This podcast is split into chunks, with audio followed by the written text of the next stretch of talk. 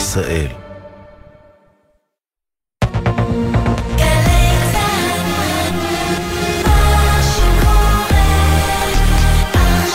גלי צה"ל, שש בבוקר. בוקר טוב ישראל, עם אפי טריגר, עורך ראשי שרון קינן. שלום לכם, הותר לפרסום. רב סמל במילואים יעקב עוזרי, בן 28 מכפר שמאי, לוחם שריון בגדוד 52, חטיבה 401, נפל בקרב בצפון רצועת עזה, לאחר שנפגע מירי טיל נ"ט, הודעה נמסרה למשפחתו. בשעה זו, צבע אדום באזור כיסופים, צבע אדום באזור כיסופים. אנא, היכנסו למרחב המוגן. בנוסף, לוחם מגדוד 13 בחטיבת גולני, לוחם מגדוד 601 בחטיבה 401 ולוחם אה, מגדוד 890 בחטיבת הצנחנים נפצעו אמש קשה ב- בלחימה בצפון רצועת עזה, משפחותיהם עודכנו. כאמור, רב סמל במילואים יעקב עוזרי, בן 28 מכפר שמאי, נפל בקרב בצפון רצועת עזה, הודעה נמסרה למשפחתו. נשיא ארצות הברית ג'ו ביידן אומר הלילה כי ביקש מראש הממשלה נתניהו הפוגה זמנית במלחמה בעזה.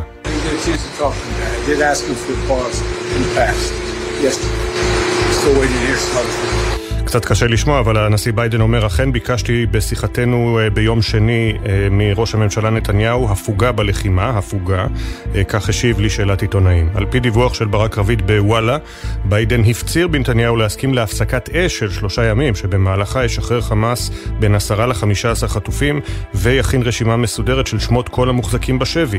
נתניהו השיב לביידן על פי הדיווח כי אינו סומך על חמאס שימלא את חלקו בעסקה, וחושש שישראל לא תזכה לתמיכה בחידוש הלחימה, עם סיום ההפוגה.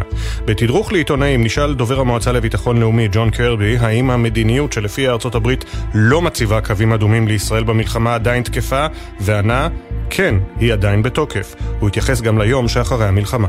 President maintains his position that reoccupation by Israeli forces is not the right thing to do. One thing there's absolutely no daylight on is Hamas can't be part of that equation. הנשיא עומד על דעתו שכיבוש מחדש של רצועת עזה על ידי ישראל אינו הצעד הנכון, אבל אין ספק שבכל מקרה חמאס לא יוכל להיות חלק מהמשוואה של הממשל העתידי בעזה, כך קרבי. וסגנית נשיא ארצות הברית אה, קמאלה האריס הפצירה בנשיא המדינה יצחק הרצוג להרחיב את הסיוע ההומניטרי ברצועה בשיחת טלפון שערכו השניים אמש.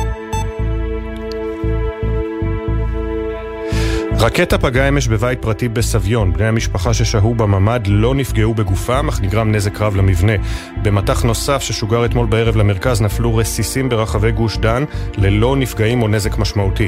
במהלך הלילה לא זוהה ירי לעבר ישראל. שר הביטחון יואב גלנט הצהיר אמש, ממשיכים בלחימה עד השבת החטופים.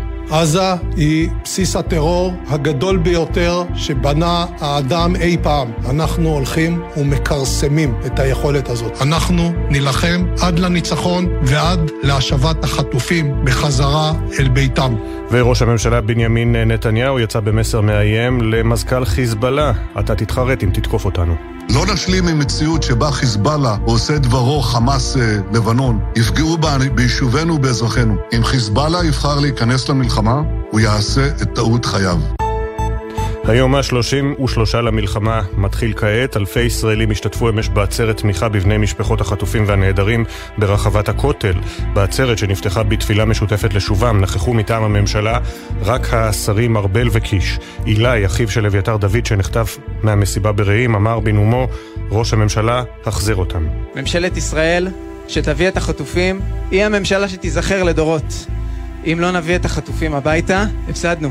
תחזיר אותם הביתה עכשיו. עכשיו! עכשיו!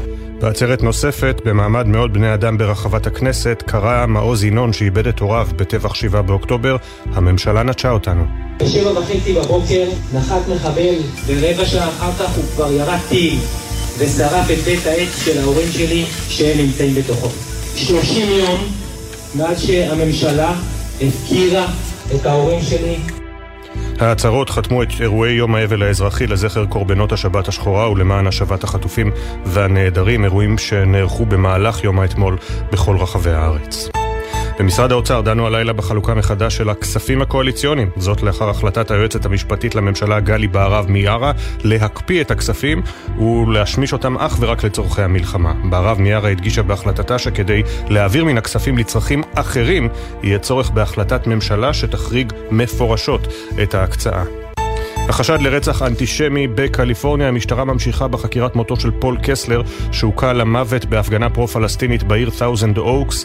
אתמול שוחרר האדם שנעצר בחשד למעורבות במקרה. שריף המחוז, ג'ים פרייהוף, אישר אמש, ייתכן שמדובר בפשע שנאה.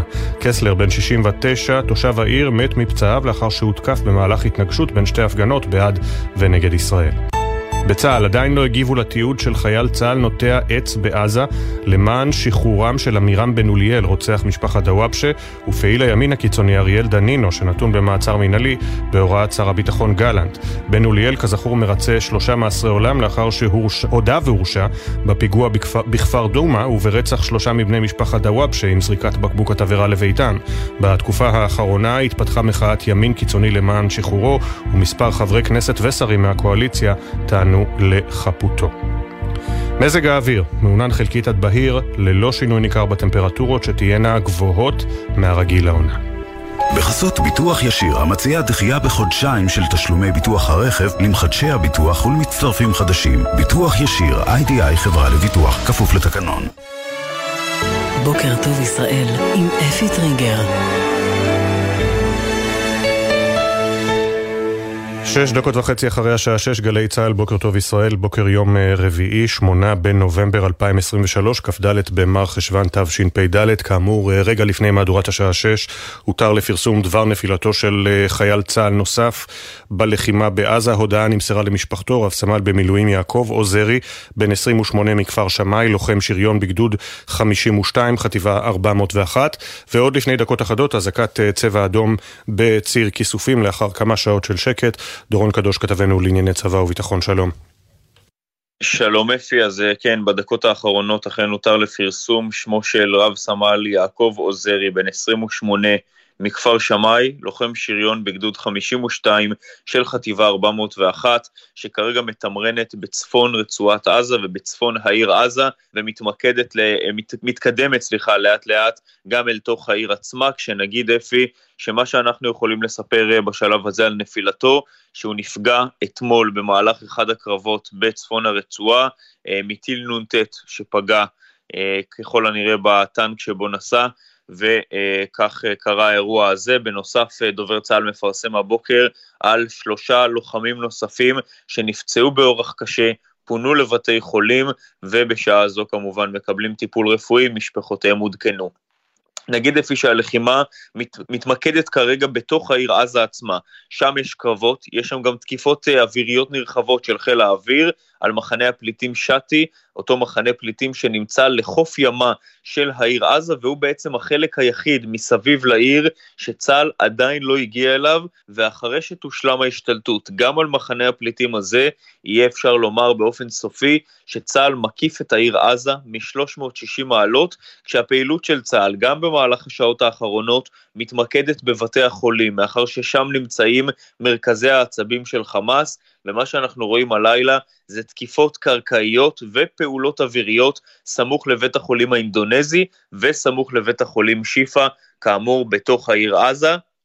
שאפי הפעולה הזו נמשכת ומתקדמת, אבל אנחנו רואים גם את הלחצים הבינלאומיים, ובעניין הזה שר הביטחון גלנט אמר אמש, הלחצים עלינו ילכו ויגברו, אנחנו נידרש להחלטות קשות, עבורי אי אפשר לעצור את הלחימה עד שמגיעים להישגים שלה, אין הליכה לאחור, רק הליכה קדימה. אלה הדברים של שר הביטחון, שמנסה מהצד שלו, מהעמדה שבה הוא נמצא כרגע, להפעיל לחץ שלא לעמוד, בפ... שלא, אה, סליחה, אה, להתקפל בפני הלחצים העולמיים ולהמשיך את הלחימה עד שמטרותיה יושגו, כאמור, בתוך העיר עזה עצמה, מה שעושים כוחות צה"ל כבר במהלך היומיים האחרונים. תודה, דורון, ואנחנו כמובן נחזור אליך שוב בהמשך המשדר. אז uh, היום, היום השלושים ושלושה למלחמה, נשיא ארצות הברית ג'ו ביידן מאשר הלילה, ביקשתי מנתניהו פוז, הפוגה, בלחימה בעזה, כתב חדשות החוץ ברק בטש, שלום. שלום אפי ובוקר טוב. נשיא ארצות הברית ג'ו ביידן אמר הלילה כי ביקש בשיחה עם ראש הממשלה נתניהו, שיחה שהשניים קיימו ביום שני, לבצע הפוגה בלחימה ברצועת עזה. על פי פרסום של ברק רביד בוואלה, בחמאס ישחררו בין עשרה לחמישה עשר חטופים, בתמורה לשלושה ימים של הפוגה בלחימה, אותם ינצלו בחמאס בין היתר כדי לוודא את זהות החטופים. ראש הממשלה נתניהו אמר לנשיא ארצות הברית ביידן כי הוא אינו סומך על חמאס שיעמוד במילתו, וכי כפי שהוא רואה את המצב, אחרי שלושה ימים של הפוגה, ישראל לא תקבל תמיכה בעולם לחידוש הלחימה. על פי הודעת הבית הלבן שפורסמה בתום השיחה ביום שני, שני המנהיגים דנו באפשרות של הפוגות טקטיות למטרות הומניטריות ולמען שחרור אפשרי של חטופים מרצועת עזה. כמו כן, שני המנהיגים בירכו בשיחתם את הגדלת הסיוע ההומניטרי שנכנס לרצועה בימים האחרונים, ודנו גם בצורך להגדיל משמעותית את היקף הסיוע. אמש דובר המועצה לביטחון לאומי ג'ון קירבי נשאל האם ארצות הברית הציבה קווים אדומים לישראל בלחימה, והאם עמדת ארצות הברית בנושא השתנתה. קירבי השיב שעמדת ארצות הברית בעינה עומדת. תודה ברק. חודש מאז 7 באוקטובר ששינה לעד את חייהם, ציינו אתמול משפחות החטופים והנעדרים אבן דרך עצובה במיוחד. אלפים התאספו במוקדים רבים ברחבי הארץ וחתמו את יום האבל האזרחי בטקסים ששילבו בין זיכרון הנרצחים לבין התקווה להשיב הביתה את 240 החטופים. גל ג'רסי כתבנו היה בעצרת המרכזית בכותל בירושלים. שלום גל. שלום אפי, לציון חודש בלי יקיריהם, משפחות החטופים והנעדרים קיימו מספר אירועים, במטרה אחת ברורה, להזכיר לכל העולם את המצב הבלתי נתפס שבו 241 ישראלים נמצאים כבר יותר מחודש בשבי החמאס. האירוע המרכזי התרחש ברחבת הכותל, עשרות בני משפחות החטופים הגיעו לשם ופגשו אלפי ישראלים שהגיעו לשם על מנת לחבק, לשיר ולהתפלל איתם. לאחר שהתפללו יחדיו לחזרתם המהירה של החטופים, נאמו גם נציגי המשפחות וקראו לממשלה אל תפקירו את ילדינו. עוד בירושלים מתקיים אירוע לזכר הנרצחים ולמען החטופים, בין החיבוקים למשפחות השכולות, הדמעות והקריאות להחזרת החטופים, התגנבו גם קריאות מחאה נגד הממשלה והעומד בראשה. מטה משפחות החטופים והנעדרים קיים אמש אירוע גם בתל אביב, מאות התכנסו בכיכר החטופים ברחבת מוזיאון תל אביב. לאחר נאומים קורעי לב של נציגי המשפחות, שרו למשפחות גם הזמרים דודו טסה ונורית הירש. אומנים רבים התכנסו אמש גם בהיכל התרבות בתל אביב, שם התקיים ביחד עם משפחות הנרצחים והחטופים, אירוע שביקש להשתמש במוזיקה, על מנת להמחיש את הזוועות. במוצאי שבת הקרובה אפי תתקיים עצרת בכיכר החטופים, ומסעות הסברה רבים צפויים לצאת ליעדים שונים בעולם, החל מהשבוע הבא. תודה גל. 12 דקות וחצי אחרי השעה 6 אנחנו עם כותרות העיתונים עוד לפני כן, כאמור, הותר לפרסום הבוקר שמו של חלל צה"ל נוסף, רב סמל במילואים יעקב עוזרי, בן 28 מכפר שמאי, לוחם שריון בגדוד 52, חטיבה 401, הוא נפל בקרב בצפון רצועת עזה לאחר שנפגע מירי טיל נ"ט. הודעה נמסרה למשפחתו. גם אה, משפחותיהם של עוד שלושה לוחמים עודכנו שהם נפצעו קשה, לוחם מגדוד 13 בחטיבת גולני, לוחם מגדוד 601 בחטיבה 401 ולוחם מגדוד 890 בחטיבת הצנחנים. הם שלושתם נפצעו אמש קשה בלחימה בצפון הרצועה. עכשיו לחותרות העיתונים בהארץ, הכותרת הכואבת של עמוס הראל, שימו לב, כל מה שידע המודיעין הישראלי על מנהרות חמאס לא מגרד את ההיקף והתחכום של הפרויקט. זו הכותרת הראשית. אה, עמוס הראל כותב שתמונת הלחימה ברצועה מורכבת יותר מזו שמציג נתניהו, וייתכן שההצלחות קשורות לניסיון חמאס לשמר את כוחו להמשך. כלומר, אה, העובדה שחמאס... אמ, כרגע נראה שהוא לא יותר מדי מקשה על החיילים, זה כי הוא שומר כוח להמשך. אה, התמונה בשער היא של הגלגל הענק שנבנה על חורבות אה, נצרים ברצועת עזה אתמול, עם חיילי צה"ל כמובן שם, השטח משטח כמעט לחלוטין, אה, והדיווח הוא שבצבא מופתעים לטובה מהרמה המקצועית של כוחות היבשה. מופתעים לטובה מהרמה המקצועית של כוחות היבשה. כך בהארץ, מתחת לקיפול, מכות השפלות ויאללה בית"ר, מתחילת המלחמה חלה עלייה. עלייה במספר התיעודים של חיילים מתעללים בפלסטינים ברשתות החברתיות, מדווחים הגר, שייזף וניר חסון. וגידי וייץ מדווח, שימו לב, שנציבות שירות המדינה חקרה פסיכיאטר שביקר במאמר בהארץ את הזוג נתניהו. הפסיכיאטר דוקטור ערן רולניק נקרא השבוע לחקירה שנמשכה שלוש שעות בנציבות שירות המדינה, בעקבות מאמרים ביקורתיים שלו שהתפרסמו בעיתון הארץ על ראש הממשלה נתניהו ורעייתו שרה. לרולניק יש משרה חלקית כמנהל המחלקה הרפואית בלשכה לפיצויים מגרמניה לניצולי שואה במשרד האוצר. הידיעה המלאה בעמוד 7 בהארץ. בישראל היום זוכרים את צו הנופלים, הצדעה חובקת עולם חודש למתקפת הטרור, עשרות אירועי הנצחה, אה, מהכותל, מהכנסת ומכיכר דיזינגוף ועד לונדון, ברלין וניו יורק, הראש הורכן אך דגל ישראל הונף בגאון, צה"ל השתלט על מעוז נוסף של חמאס, יותר מ-14 אלף מטרות טרור הותקפו מתחילת הלחימה. נתניהו אומר עזה לא תהווה עוד איום, גלנט אומר נילחם עד החזרת החטופים. מתחת לקיפול בישראל היום, מאמרי פרשנות אריאל כהנא, חזון ז'בוטינסקי לבנות את קיר הברזל 2.0. תת-אלוף במילואים יובל בזק, שאיבד את בנו בקרבות, כותב בנחישות ובזהירות נגדע את ראש הנחש. יואב לימור כותב, ממשלת ישראל לא מתעלה לגודל האתגר. מלכי גונן גינצברג אה, כותבת, מתוך השכול והכאב אני בוחרת בחיים. ופרופסור אשר כהן, הכותרת של המאמר שלו, אנו עוד רחוקים מלשדר שבעל הבית השתגע. אה, עוד אה, בשער של ישראל היום, הפניה לכתבה שמופיעה בעמוד 9, הערבייה הישראלית שנלחמת באנטישמיות, סופיה חליפה שרמקו, בוגרת סטנפורד המתגוררת בקליפורניה, ובתו של מקים יחידת הגששים והאלוף משנה הבדואי הראשון, הפכה לפעילת הסברה בולטת בקמפוסים בארצות הברית. הותקפתי, אבל אין ברירה אחרת, אה, היא מספרת לישראל היום בעמוד 9. במעריב, הכותרת הראשית, נלחמים בלב עזה. בישראל מבהירים האמריקאים לא מפעילים לחץ בנושא ההפוגה ההומניטרית, רק נאמר שהנשיא ביידן מאשר שהוא אה, ביקש מראש הממשלה נתניהו בשיחתם בטלפון שלשום לצאת להפוגה הומניטרית. אה, פוז הוא קורא לזה, כלומר הפוגה הומניטרית, לא הפסקת אש. מאמרי הפרשנות במעריב, טל לברם כותב זירת העימות, יעקב נגל כותב בת, בתנאים שלנו, אה, להפריד בין המלחמה בעזה לבין היום שאחרי, כך הוא כותב, והדוקטור הראל חורב, ידענו לא הפנמנו, ידענו, לא הפנמנו. אה, ידיעות אחרונות לצערנו עדיין לא הגיע אלינו, אז אנחנו נסתמך על צילום העמוד הראשון של העיתון, בו אה, בכותרת הראשית מופיעה אה, מופיע חלק נרחב ממאמר של נחום ברנע, השעון להפסקת אש מתקתק. הימים הבאים עשויים להיות השלב האחרון, המכריע בקרב נגד חמאס. אחריו ספק אם ניתן יהיה לעמוד בלחץ האמריקאי להפסקת אש, בעיקר אם תהיה על השולחן עסקת חטופים. יש גם את תמונת הצעדה הגדולה של אה, פליטים מעזה לכיוון דרום הרצועה עם אה, דגל לבן שאוחזת אחת מהן. איתמר אייכנר מדווח משפחות, משפחות חלקן אוחזות בדגל לבן, נענות לקריאת ישראל ועוברות לדרום הרצועה. על אף ניסיון חמאס להמשיך ולהשתמש בהן כמגינים אנושיים. ראש ה-CIA נפגש עם נתניהו והמשיך לקטאר. אופטימיות זהירה בישראל לגבי עסקת החטופים. והמאמר של אבי יששכרוב בעמוד 2 מקבל את הכותרת הנכבה של חמאס. בג'רוזלם אה, פוסט, העיתון אה, לדוברי השפה האנגלית, התמונה בשער של אדם אחד בכותל המערבי, לובש את חולצת תחזירו את החטופים הביתה עכשיו, בידיו שלט של אחד החטופים, אני, עם תמונת אחד החטופים, אני לא מצליח אה, לזהות אותו, תמונה שצילם חיים גולדברג מסוכנות פלאש 90, אתמול בכותל המערבי, הכותרת Seeking Solace After 30 Days, מחפשים נחמה אחרי 30 יום. הכותרת הראשית של העיתון, אה, IDF Stepping Up Pressure in the Heart of Gaza City, צה"ל מגביר את הלחץ בלב העיר עזה. אה, ומתחת לקיפול בג'רוזלם פוסט, Jewish man dies after clash at Israel rally in California, זה בעצם הסיפור של מותו של פול קסלר אה, בתחילת השבוע, שלשום הוא מת מפצעיו. הוא נפגע בעימות עם מפגין פרו-פלסטיני ב-Thousand Oaks, סמוך ללוס אנג'לס.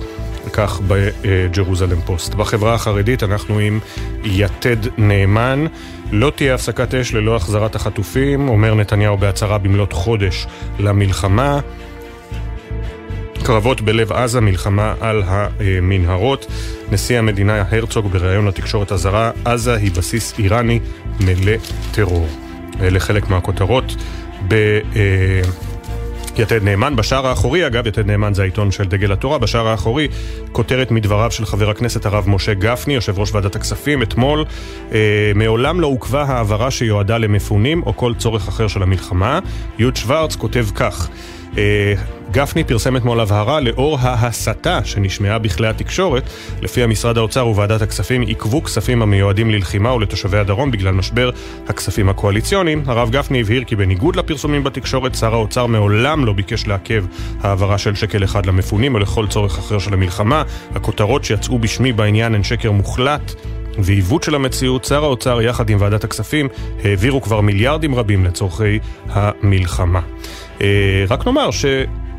היועצת המשפטית לממשלה אמש הקפיאה את כל הכספים הקואליציוניים, אז כנראה שמשהו בין הדברים של גפני וסמוטריץ' לבין החלטת ההקפאה, משהו לא מסתדר שם.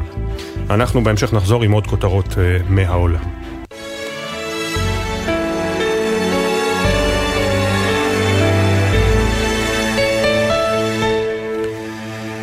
שש ועשרים, ממש עכשיו, בוקר טוב ישראל, בוקר יום רביעי.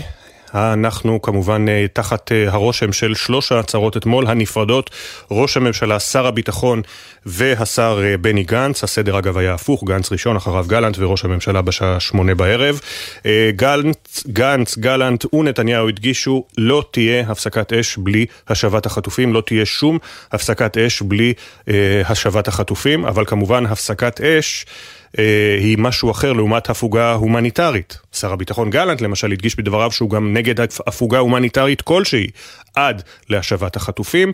לא בטוח שראש הממשלה נתניהו וממשלת ישראל בכלל יוכלו לעמוד בלחץ אה, בינלאומי אה, לא, לתת, אה, לא לספק הפוגה הומניטרית אה, נוספת. עד היום היה מה שנקרא מסדרון הומניטרי שכוחות אה, צה"ל הכריזו בשטח וחמאס בדרך כלל ניצלו את זה כדי לתקוף את כוחות צה"ל, אבל אתמול עם תחילת אה, התנועה הממשית של אה, פליטים פלסטינים אוחזים אה, דג, אה, דגלים לבנים, חלקם מצפון הרצועה לדרומה, נראה היה שגם נפתחת אולי בפני צה"ל אפשרות ממשית להעמיק את הפעולה בתוך עזה ובתוך העיר עזה, אולי גם בתווך התת-קרקעי מצד אחד, ומצד שני, מן הסתם מתחזק הלחץ הבינלאומי על ישראל לבצע הפוגה הומניטרית. אמש ברק רביד, הפרשן המדיני של אקסיוס וואלה, פרסם שביידן הפציר בראש הממשלה נתניהו ללכת להפוגה הומניטרית או להפסקת אש של שלושה ימים.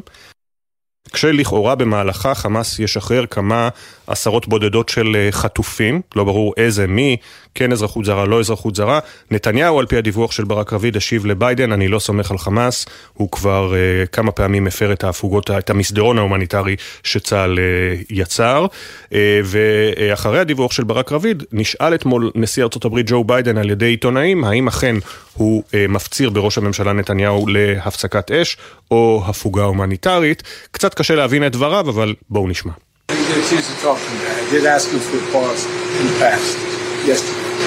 Still waiting to hear some other things. כן, כנראה ליד מנוע המטוס Air Force One, או במקום ללא אפשרות לשפר את, הכלי, את, ה, את, את איכות הקול, אבל אומר נשיא ארצות הברית, אכן ביקשתי ממנו, כלומר מנתניהו, הפוגה בלחימה כשדיברנו בטלפון ביום שני. הוא מדגיש פוז, הפוגה, אני מדגיש, סליחה, לא הוא. הוא משתמש במילה פוז, נשיא ארצות הברית, הפוגה, לא סיס פייר, לא הפסקת אש. ארצות הברית לא לוחצת על ישראל ללכת להפסקת אש, אלא להפוגה הומניטרית. המשמעות היא כמובן... שונה לחלוטין של שני המושגים הללו. מאוחר יותר, דובר המועצה לביטחון לאומי, אדמירל ג'ון קרבי, נשאל על ידי אחת העיתונאיות בתדרוך היומי בבית הלבן, האם עדיין בתוקף ההודעה של ארצות הברית שלו עצמו ושל דוברי הבית הלבן והנשיא ביידן מהיום הראשון ב-7 באוקטובר, שלפי ארצות הברית לא מציבה קווים אדומים לישראל ולצה"ל. Um, in late October, you had referred to the fact that the administration is not drawing any red lines for Israel. As the death toll for civilians in the Gaza Strip has gone up, I wanted to ensure, is that still the case, that the administration has no red lines at all? That is still the case. אדמירל ג'ון קרבי, אמרתי כבר, הוא הופך להיות לאחד מגיבורי ישראל במלחמה הזו. שאלה ארוכה של העיתונאית, לאור התגברות מספר, גדילת מספר הנפגעים האזרחים בעזה, האם עדיין ארצות הברית לא מציבה קווים אדומים לישראל במלחמתה בעזה? הוא עונה בכמה מילים, that is still the case, חמש מילים, כן. עדיין אין קווים אדומים, חד וחלק. לאחר מכן נשאל אדמירל ג'ון קרבי גם על היום שאחרי המלחמה, כלומר מה העתיד צופן לעזה, לישראל בעזה. The president maintains his position that reoccupation by Israeli forces is not the right thing to do. One thing there's absolutely no daylight on is Hamas can't be part of that equation. אומר אה, קרבי, אה, אנחנו כמובן, הנשיא עומד על עמדתו שלפיה אה, כיבוש רצועת עזה על ידי ישראל אינו הצעד הנכון, אבל לגבי דבר אחד לא יכול להיות ספק ואין ספק. חמאס לא יוכל להיות חלק ממשוואת השלטון בעזה ביום שאחרי. חמאס לא יוכל להישאר בשלטון, ככה האדמירל ג'ון קרבי, נדגיש שוב, לפני כן הוא אמר בצורה פשוטה, עדיין בתוקף העובדה שאנחנו, הבית הלבן, ארה"ב, לא מציבים קווים אדומים לישראל בפעולתה במלחמתה בעזה. אוקיי, okay, עכשיו אנחנו עם uh, קצת כותרות כלכליות וסיפורים uh, מהעולם. Uh, אני אחזור שוב על הפרטים של חלל צה"ל שמותו הותר לפרסום uh, לפני uh, השעה 6. רב סמל במילואים יעקב עוזרי, בן 28, מכפר שמאי, לוחם שריון בגדוד 52, חטיבה 401, הוא נפגע מטיל נ"ט. אה, הודעה נמסרה למשפחתו, הודעה נמסרה לעוד שלוש משפחות של לוחמים שנפצעו קשה. נפצעו קשה, לוחם מגדוד 13 בחטיבת גולני, לוחם מגדוד 601 בחטיבה 401 ולוחם מגדוד 890 בחטיבת הצנחנים. הם נפצעו קשה, משפחותיהם עודכנו.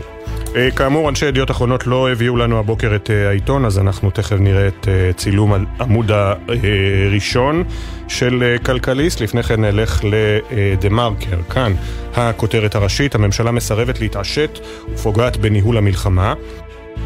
אבי בראלי כותב כי שתי בקשות דחופות למימון הטיפול במפונים הושהו ברגע האחרון כשהתברר כי מיליארד ושלוש מאות וחמישים מיליון השקלים הנדרשים מגיעים מתקציבי, מתקציב שיועד לחרדים ולמתנחלים. המפלגות החרדיות מסרבות להיפרד מהכספים הקואליציוניים. שר האוצר איבד שליטה על משרדו וגם תוכנית הפיצויים למשק נתקעה. בכנסת המומים, נקודתה עם ציטוט, הכסף מוחזק כבן ערובה, די עם המשחקים, סוף ציטוט.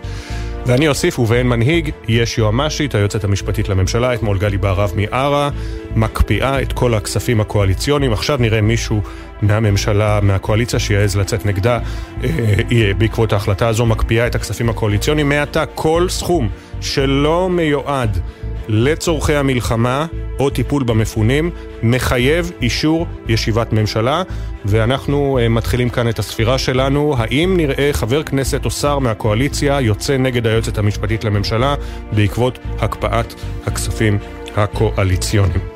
עוד בדה-מרקר, גור מגידו אה, כותב ממשלת קטאר לקוח עסקי ומתווכת. בשבועות האחרונים נקרא אלוף במילואים יואב פולי מרדכי למילואים. הוא מבלה שעות נוספות בחמ"ל המודיעיני להחזרת החטופים. הוא מסייע בגיבוש עסקה שתשיב את האזרחים והחיילים שבידי חמאס. פולי מרדכי נחשב דמות מפתח בציר היחסים שבין ישראל לקטאר. בין 2013 אה, ל-2018 היה מתאם פעולות הממשלה בשטחים, התרוצץ בין ירושלים לדוחה, ועם שחרורו החליט להפוך את הקשרים לעסק. הוא חבר לשי בייטנר, בכיר לשעבר במוסד, שכמוהו הרבה לבקר בקטאר במסגרת עבודתו, ויחד החלו לפרוט את הדרגות למזומנים. אה, אה, אז גור מגידו כותב על הקשר בין העסקים הפרטיים של יואב מרדכי למשא ומתן. עם קטאר, רק אני אוסיף כמובן, אין שום פסול בכך שפולי מרדכי אה, הפך לאיש עסקים שמנהל אה, עסקים בקטאר, לעניות דעתי. אה, רק כמובן, עלולה להתעורר מראית עין, אנחנו מכירים את פולי כאדם ישר, אז אנחנו לא דואגים. בגלובס, ישראל במלחמה, משרד האוצר נערך לתקציב הבא, הממונה על התקציבים ניצח את סמוטריץ' בקרב הסמכויות על תקציב 2024, מכריז אורן דורי בעמוד 4 בגלובס, שר האוצר ביקש להפקיע סמכויות מאגף תקציבים והקים צוות מיוחד בראשות המנכ"ל שלומי הייזלר שיוביל את תחנת התקציב. היועץ המשפטי של האוצר התערב וקבע שלא ניתן להפוך את הממונה על התקציבים והחשכ"ל למשרות אמון. בסביבת השר שידרו זלזול בהחלטה, איך זה יעבוד בפועל. אה, אורן דורי עם התשובות בעמוד 4 אה, בגלובס. עוד uh, בגלובס, ניצן שפיר בודקת את uh, מה שקורה במשרד המשפטים. תיקים תקועים ועומס מצטבר, למה מערכת המשפט עדיין פועלת במתכונת חירום? חודש אל תוך המלחמה, בתי המשפט עדיין מתנהלים במתכונת חירום, כשאלפי דיונים בוטלו ללא מועד חדש ותיקים ממשיכים להיפתח. מחשש מהעומס המצטבר, משרדי עורכי הדין הגדולים דורשים משר המשפטים להחזיר את המערכת לשגרת חירום, לשופטים שיקול הדעת להיענות לצרכים פרטניים. בואו נסתכל על הציטוט היומי, אולי ייתן לנו השראה. הבוקר, צ'ארלס דיקנס. אף אדם אינו חסר תועלת בעולם אם הוא עוזר במשהו לאדם אחר. יפה. אף אדם אינו חסר תועלת בעולם אם הוא עוזר במשהו לאדם אחר, צ'ארלס דיקנס. הנה השער של כלכליסט, מצאתי את צילום השער, כאמור העיתון לא הגיע אלינו. אה, מסלול עוקף לדרג המקצועי, סמוטריץ' מקדם את השתלטות יועציו הפוליטיים על משרד האוצר, מדווח אדריאן פילוט. וצבי זרחיה כותב, פליטת הפה של גפני חשפה שהוא ושר האוצר מונעים את הדיונים בהעברות כספים קואליציוניים לטובת צורכי המלחמה. צבי זרחיה, הטור המלא בעמוד 5 של כלכליסט. לפני שנצא להודעות, ניתן לכם גם עדכון משמח מבית הנבחרים בארצות הברית. חברת הקונגרס אה, ממוצא פלסטיני, רשידה טליב, מהמפלגה הדמוקרטית, שהאשימה את ישראל ברצח עם בעזה, זלזלה בטבח 7 באוקטובר אה, והביעה תמיכה בחמאס, אה, חטפה עונש משמעתי מחבריה. יוצאים לכמה הודעות, מיד חוזרים.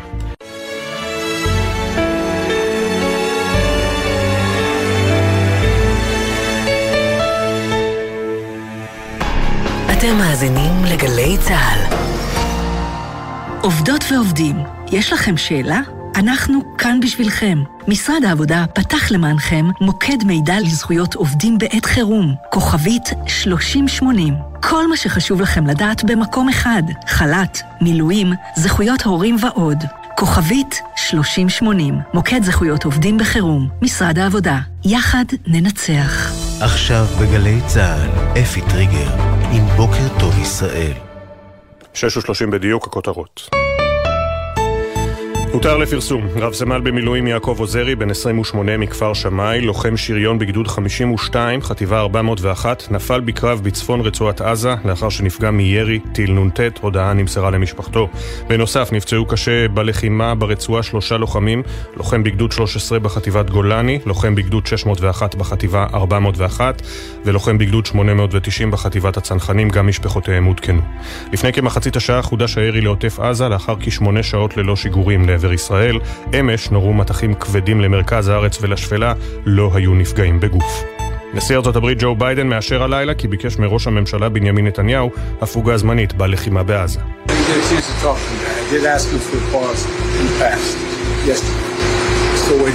אה, אכן ביקשתי בשיחתנו ביום שני מראש הממשלה נתניהו הפוגה בלחימה, הפוגה בלחימה, כך השיב נשיא ארצות הברית לשאלת עיתונאים. לפי דיווח של ברק רביד בוואלה, ביידן הפציר בנתניהו להסכים להפסקת אש של שלושה ימים, שבמהלכה ישחרר חמאס בין עשרה לחמישה עשר חטופים, ויכין רשימה מסודרת של שמות כל המוחזקים בשבי. על פי הדיווח, נתניהו השיב לביידן כי אינו סומך על חמאס, שימלא אחר חלקו בעסקה, והוא חושש שישראל לא תזכה לתמיכה בחידוש הלחימה עם סיום ה... ההפוגה. בתדרוך לעיתונאים נשאל דובר המועצה לביטחון לאומי, אדמירל ג'ון קרבי, האם המדיניות שלפי ארצות הברית לא מציבה קווים אדומים לישראל בעזה עדיין תקפה, וענה כן, היא עדיין בתוקף. הוא התייחס גם ליום שאחרי המלחמה ואמר, הנשיא ביידן עומד על דעתו שכיבוש מחדש של רצועת עזה על ידי ישראל אינו הצעד הנכון, אך בכל מקרה חמאס לא יוכל להיות חלק מהמשוואה של צורת הממשל בעזה, כך ג'ון קרבי. אלפים השתתפו אמש בעצרת תמיכה בבני משפחות החטופים והנעדרים ברחבת הכותל המערבי. בעצרת שנפתחה בתפילה משותפת לשובם, נכחו מטעם הממשלה השרים משה ארבל ויואב קיש. אילי, אחיו של אביתר דוד, שנחטף מהמסיבה ברעים, קרא לראש הממשלה להשיב את כולם הביתה. ממשלת ישראל, שתביא את החטופים, היא הממשלה שתיזכר לדורות. אם לא נביא את החטופים הביתה, הפסדנו. תחזיר אותם הביתה עכשיו. עצרת נוספת אה, נערכה ברחבת הכנסת במעמד מאות בני אדם. אה, ההצהרות חתמו את אירועי יום האבל האזרחי לזכר קורבנות השבת השחורה ולמען השבת החטופים והנעדרים. אירועי הנצחה ותמיכה נערכו במהלך יום האתמול בכל רחבי הארץ. לפי שעה עדכוני תנועה לנהגים מאולפן גלגלצ ומזג האוויר ללא שינוי ניכר בטמפרטורות שתהיינה גבוהות מהרגיל לעונה. 633. בצל מספר הנרצחים הבלתי נתפס, נדמה לעיתים שמי שזכו במתנת החיים, אלה שניצחו את התופת, צריכים להודות בכל רגע על המזל והתושייה שהותירו אותם כאן איתנו. אך מי שראו את הנורא מכל, ובמקרים רבים גם איבדו יקירים, סובלים פעמים רבות מהתמודדות המורכבת, מההתמודדות המורכבת עם פוסט-טראומה, והתופעה המוכרת פחות, אשמת הניצול, כשמי ששרד מתייסר עם השאלות כמו למה דווקא אני? האם יכולתי לעשות יותר? איתנו הדוקטור צקי זיו נר, מנהל בית החולים השיקומי עדי נגב, בית החולים השיקומי הראשון והיחיד בנגב. שלום, בוקר טוב. בוקר אור. אה, דוקטור צקי זיו נר, מהי אשמת הניצול? אה, זה מושג שנתבע על ידי פסיכיאטר אמריקאי בשם רוברט ליפטון אה, לאחר שסקר את האירועים של הירושימה, וייטנאם, את השואה שאנחנו מכירים כל כך טוב, ובעצם מדבר אודות האנשים שהיו מעורבים באירוע טראומטי, זה יכול להיות אה, תאונת דרכים וזה יכול להיות קרב וזה יכול להיות פיגוע טרור. אה, אנשים סביבם מתו, זה חזק עוד יותר כאשר זה אנשים קרובים, אם זה חברים ליחידה, אם ניצול אחד מתוך נגמש שלם שמי אה, שישב בו נהרג. האנשים האלו אה, סוחבים איתם מועקה קשה מאוד על זה שחבריהם, קרובי המשפחה שלהם, האנשים שסבבו אותם שרדו, לא שרדו, סליחה, והם עצמם שרדו את זה. אה, ואז קראתי איפשהו לפני כעשור אה, מחקר שכתבה דווקא חוקרת ישראלית בשם רחל יהודה, שמדברת על גן טראומת השואה, שזה הפיל לי אסימון. אני דור שני לניצולת שואה. וכמובן שלא מדובר בהעברה גנטית באמצעות ה-DNA, אבל יש מה שנקרא אה, הורשה אפיגנטית, שבעצם דרך דרכי התנהגות מעבירים לדור הבא אה, תחושות והתנהגויות. פתאום הבנתי כל מיני דברים שבמהלך חיי אה, ילד שקרא את לנה קיכלר, את כל ספרות השואה, פגש בסביבה המיידית אה, את הניצולים והשורדים, ו, ובעצם אה, הבנתי שלמשל דור השואה מיעט לדבר באותם בתים שלא דיברו הרבה, אה, גם נתפסה איזושהי תפיסה של, של לא צריך לדבר על מה שכואב, על מה שמאוד עצוב, ובעצם זה בהמשך החיים יכול בהחלט להוות קושי בבניית מערכות יחסים ו, ו, ובשילוב של בן אדם בחברה. ואז כרופא אני כבר לא צעיר, אז uh, בעצם טיפלתי בפצועי מערכות החל מ... ביום כיפור הייתי חייל, אבל כל המערכות לאחר מכן, צוק איתן ועופרת יצוקה, ובלבנון השתתפתי באופן פעיל uh, בכניסה לביירות, אז, אז uh, אני ראיתי שהרבה אנשים uh, לא מסוגלים להביא את עצמם לתהליך השיקומי הפיזי אה, כל עוד אה, נפשם פצועה במידה רבה. עכשיו, אנחנו תמיד יודעים שצריך לשלב את הטיפול הפיזי יחד עם הטיפול הנפשי. אבל אני זוכר את האירוע המכונן לגביי בשנת 95, mm-hmm. האירוע של הפיגוע בבית ליד. הייתה בחורה צעירה שנקטעו שתי רגליה. אה, שכבה אצלנו במחלקה, טופלה, הייתה עטופה על ידי כל אנשי הצוות והפסיכולוגים כמובן. רק נזכיר לצעירים שבין המאזינים, הפיגוע הנורא בבית ליד 1994, מחבל מתפוצץ בטרמפיאדה, מגיעים, מתחילים להגיע חיילים לטפל בפצועים, ואז המחבל השני מתפוצץ. נכון מאוד.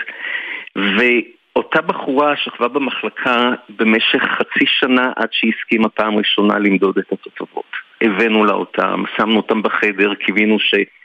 היא תתיידד, מילה קצת קשה להגיד על זה, אבל שהם, שהיא תראה את התותבות. כמובן לדבר לרציונל ולהגיד שבאמצעות זה היא תלך ותהיה לה הליכה טובה והיא תבנה חיים. והיא פשוט לא ניתן היה להניע אותה לתהליך. ו, ובעצם אז נפל לי האסימון מה זה אשמת הניצול. אנשים שמתמודדים עם תחושת אשמה כבדה וחוסר אונים. החוסר אונים הזה, זה מה שאחר כך במשך שנים יכול להישאר איתם אה, ולגרום להם לאותו דבר שאנחנו קוראים אשמת ניצול. ולכן מאוד חשוב להדגיש שצריך לזהות את זה וצריך לטפל בזה בשלבים מוקדמים.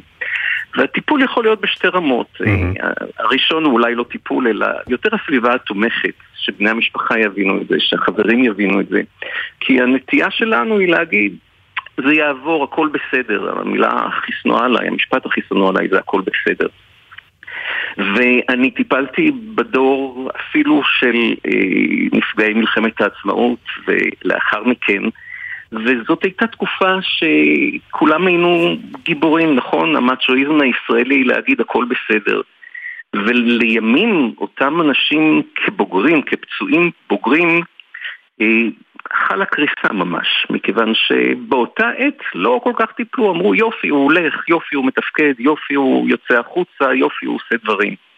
אז זה לא כך, כי, כי המחיר אה, בא שנים אחר כך ב, ביכולות שילוב, ביכולות תפקוד, ולכן מאוד מאוד חשוב גם שהסביבה הקרובה תבין ותתמוך, תסייע לשחזר את התהליכים, אה, תיתן חיזוקים, תדבר על זה שאתה נהגת כשורה, לא הייתה אפשרות אחרת לנהוג בסיטואציה הזאת, אה, זה לא היה בידיך להציל אנשים נוספים, אה, לפרגן לחמלה עצמית, מי שדתי ולכל אחד יש איזושהי מידה, כל אחד זה אלוהיו שלו, אבל הכרת הטוב והתודה על זה שנותרתי בחיים אבל לא פחות חשוב זה להפנות לטיפול, כי יש אה, פסיכולוגיה שיקומית, שזה תת התמחות בתוך הפסיכולוגיה, והאנשים האלו מאוד מיומנים גם בזיהוי התהליכים וגם בליווי. ואני רוצה להדגיש, זה ליווי לזמן ארוך. זה לא, אין פה שום תהליך אינסטנט. אנחנו צריכים להבין שאותם לא, נפגעים עם אשמת ניצול לא תמיד מודעים לכך שהם מאשימים את עצמם ושהם נושאים את הנטל המאוד כבד הזה של הסיטואציה. צריך לתת להם את הזמן, אבל להיות לצידם, לזהות את זה, לטפל בהם, לעודד אותם להתמודד עם זה, לתת להם כלים להתמודד עם זה, מכיוון שאם לא עושים את זה, אז אה, זה יופיע בחיים המאוחרים.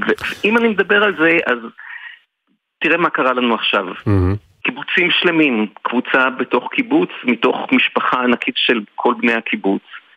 אה, רבים נהרגו, אחרים שרדו. חיילים ביחידות צה"ל, וגם כמדינה, כמובן בערי, בערים, בעוטף עזה, בשדרות, באופקים. אה, כאומה אנחנו כולנו חווים טראומה מאוד מאוד קשה. איבדנו הרבה אנשים מסביב, אתמול חגגנו, חגגנו, ציינו 30 יום, ו, ובעצם יש פה טראומה אפילו ברמה הלאומית, ו, ו, ואנחנו צריכים להתכנס ולדבר על הדברים ולהבין את הדברים. אה, ואנחנו כדי... נידרש גם אליך, הדוקטור צקי זיבנר, עוד אה, בהמשך, כי התמודדות ארוכה לפנינו, כאומה, כיחידים, קהילות. אה, הדוקטור צקי זיבנר, מנהל בית החולים השיקומי עדי נגב, בית החולים השיקומי הראשון והיחיד בנגב. תודה רבה לך, תודה. תודה ושיהיו בשורות טובות. אמן. אנחנו ממשיכים הבוקר במיזם שלנו מאחורי השמות. מדי בוקר מספרים כאן משהו קצר על כל נרצח ונופל, אנקדוטות שאת חלקן בני משפחה וחברים שלחו לנו. נעשה זאת על כל אחד ואחת מאחורי השמות.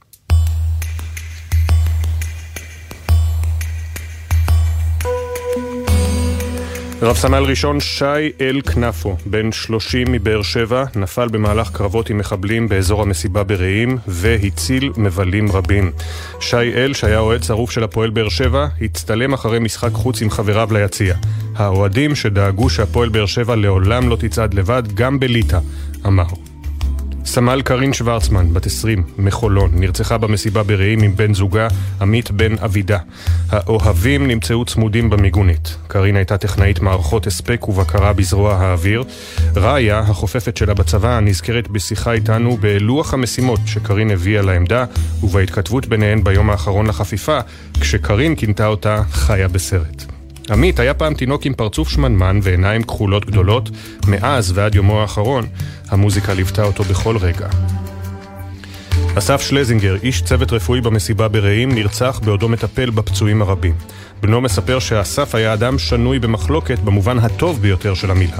אדם חזק, שלפעמים על גבול האטום, שתמיד הולך עם האמת שלו. רב סמל ראשון במילואים יונתן יוסף ברנד, בן 28 מירושלים, היה לוחם שריון בגדוד 52 ונפל בקרבות בעזה. יונתן הצליח אה, למקבל בין מספר עבודות, סנפלינג וצלילה, טיולים בחו"ל, ואף פעם לא הפסיק להתנדב. הוא תמיד רצה לקחת את האופנוע לסיבוב ולדהור לבד עם אוזניות. הודיה ודולב סוויסה נרצחו בדרכם לשדרות, בעודם מנסים להימלט מהעיר עם בנותיהם. הודיה הייתה אדם של כל האמת בפרצוף. אחייניתה מתקשה להאמין שהן לא יקשקשו יותר על הזמנות בגדים או תכשיטים. לדולב היה חיוך צנוע וצחוק מתגלגל שהדביק את כולם. בנותיהם ניצלו ככל הנראה גם בזכות גבורתו של עמר אבו סבילה, בן 25 מאבו תלול. עמר הגיע בשבת השחורה לבקר את אחיו, אחיו שעבדו בשדרות, ולדברי משפחתו שמע את קריאות הזעקה של הודיה אחרי הרצח של דולב. עמר רץ לרכב כדי לסייע לבנות, אך נורה למוות, בעוד הילדות שכבו מאחור על רצפת הרכב ושרדו את המתקפה. רב סרן פלג סלם, בן 30 ממושב יכיני בעוטף, היה קצין לוגיסטיקה של חטיבה 460. כשאחד החברים של פלג נפצע במסע בצבא, פלג לא עזב אותו לרגע, חבש לו את הרגל ודחף אותו לסיים את המסלול. היציאה לקורס קצינים הייתה עבור פלג התגשמות חלום. שני לוק, בת 23, נחטפה מהמסיבה ברעים ובשבוע שעבר משפחתה התבשרה על מותה. גופתה ככל הנראה עדיין בשבי חמאס. חברותיה הבטיחו להנציח את שני כפי שהייתה רוצה.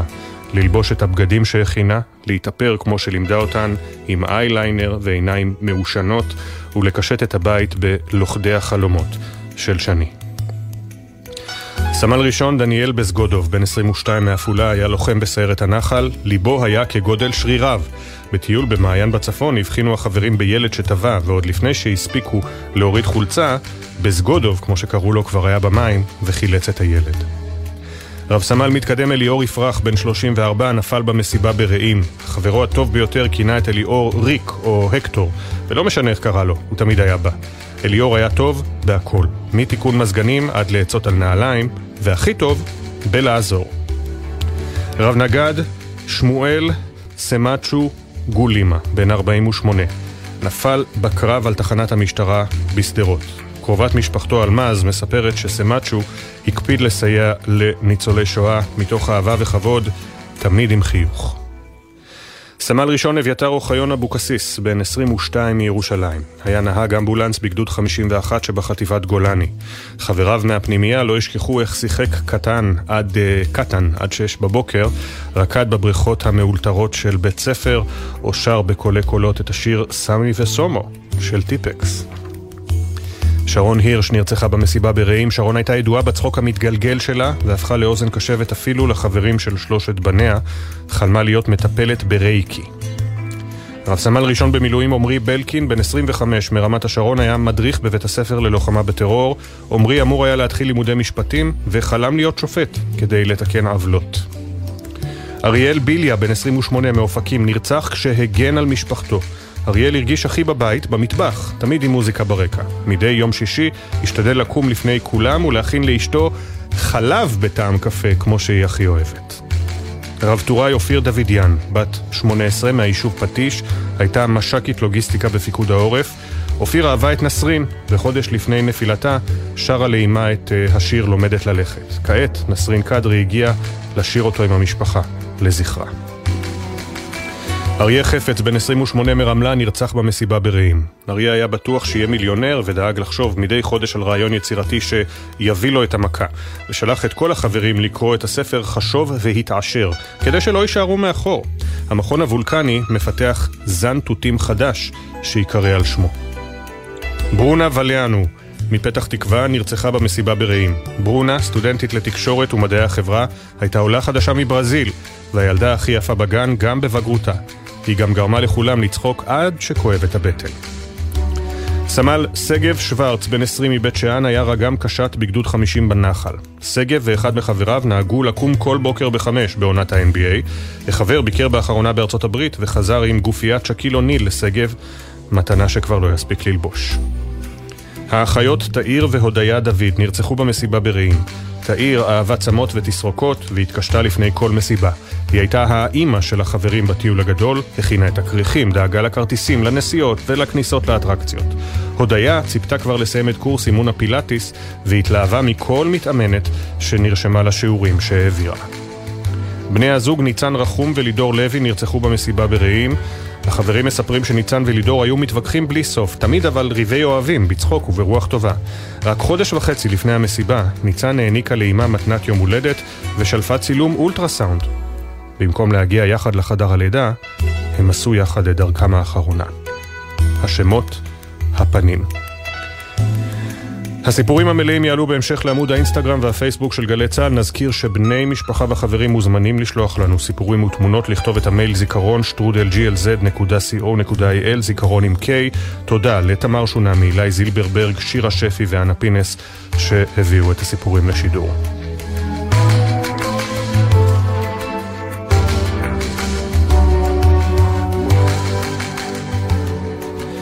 אנחנו כבר עם אה, הפרשנים שלנו על הקו, רק לפני כן הודעה לאייפוניסטים שביניכם, דובר צה"ל מעדכן שאתם חייבים אה, להוריד גרסה חדשה של יישומון פיקוד העורף, כל מי שמשתמש באייפון, ללא ביצוע העדכון לא ניתן יהיה לקבל במכשיר הטלפון התראות בזמן אמת, כלומר הציבור מתבקש, כל מי שיש לו אייפון, להוריד מחדש את יישומון פיקוד העורף המעודכן. איך חוזרים לשגרה? איך חוזרים לשגרה? הבוקר בפינת הפרשנים שלנו, הניסיונות לחזור לשגרה חלקית בצל המלחמה אה, בתחום הלימודים, לימודים בצל האתגרים. איתנו שמוליק מילר, מורה לספרות ומחנך כיתה י"ב בבית ספר במרכז, שלום לך. אהלן, שלום שלום. ולירז בר-לב, מורה בבית ספר יסודי בעוטף, מנהלת החינוך של קיבוץ מגן. היא נמצאת עכשיו במלון בים המלח עם, אה, במלון בים המלח עם שאר מפוני העוטף, שלום לירז. בוקר טוב. אנחנו שואלים איך אפשר לחזור לשגרת לימודים, אני רוצה לשאול אותך איך אפשר לחזור לשגרה סימן שאלה נקודה, קודם כל. אה, שאלה טובה, מייצרים, אה, איך חוזרים?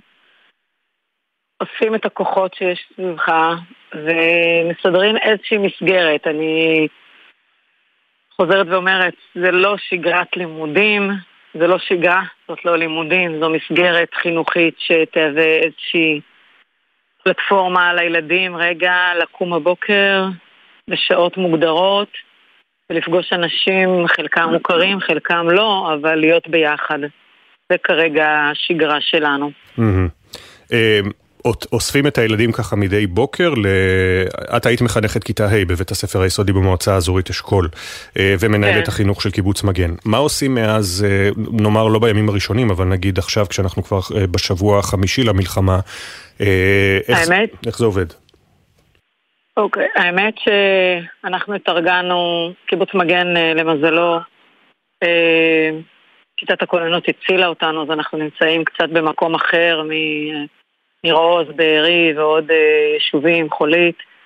אה, קיבוץ מגן, אה, ממש בימים הראשונים שהגיע לים המלח, אספתי, הסתכלתי לראות מי אנשי החינוך שיש סביבי, ופשוט פתחנו בזכות מנכ"לית המלון פה של אינג'וי ים המלח, פשוט פתחנו, ביקשנו את הקומה שיש שם ג'ימבורי, רגע לבוא עם הילדים, הורים וילדים, אז ממש שבועיים, שלושה, הורה ילד הגיע אה, לגן, גן תלת גילאי, אה, לא הכי אידיאלי, ו-40 ילד ביחד, אה, הגיעו לשחק, בעיקר לשחק, בעיקר להיות ביחד, בעיקר אה, להפסיק לבכות, אה, רגע לרדת מהידיים של ההורים, ואחר כך גם התחלנו בעצם לפתוח אה, סוג של כיתות.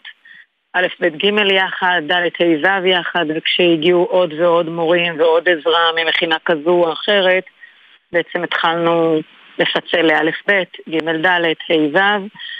אה, הגיעו מדריכות אה, שפם של משרד החינוך, והתחלנו קצת למידה. להגיד שזה בית ספר, זה רחוק, אבל התחלנו רכישת שפה, קצת חשבון.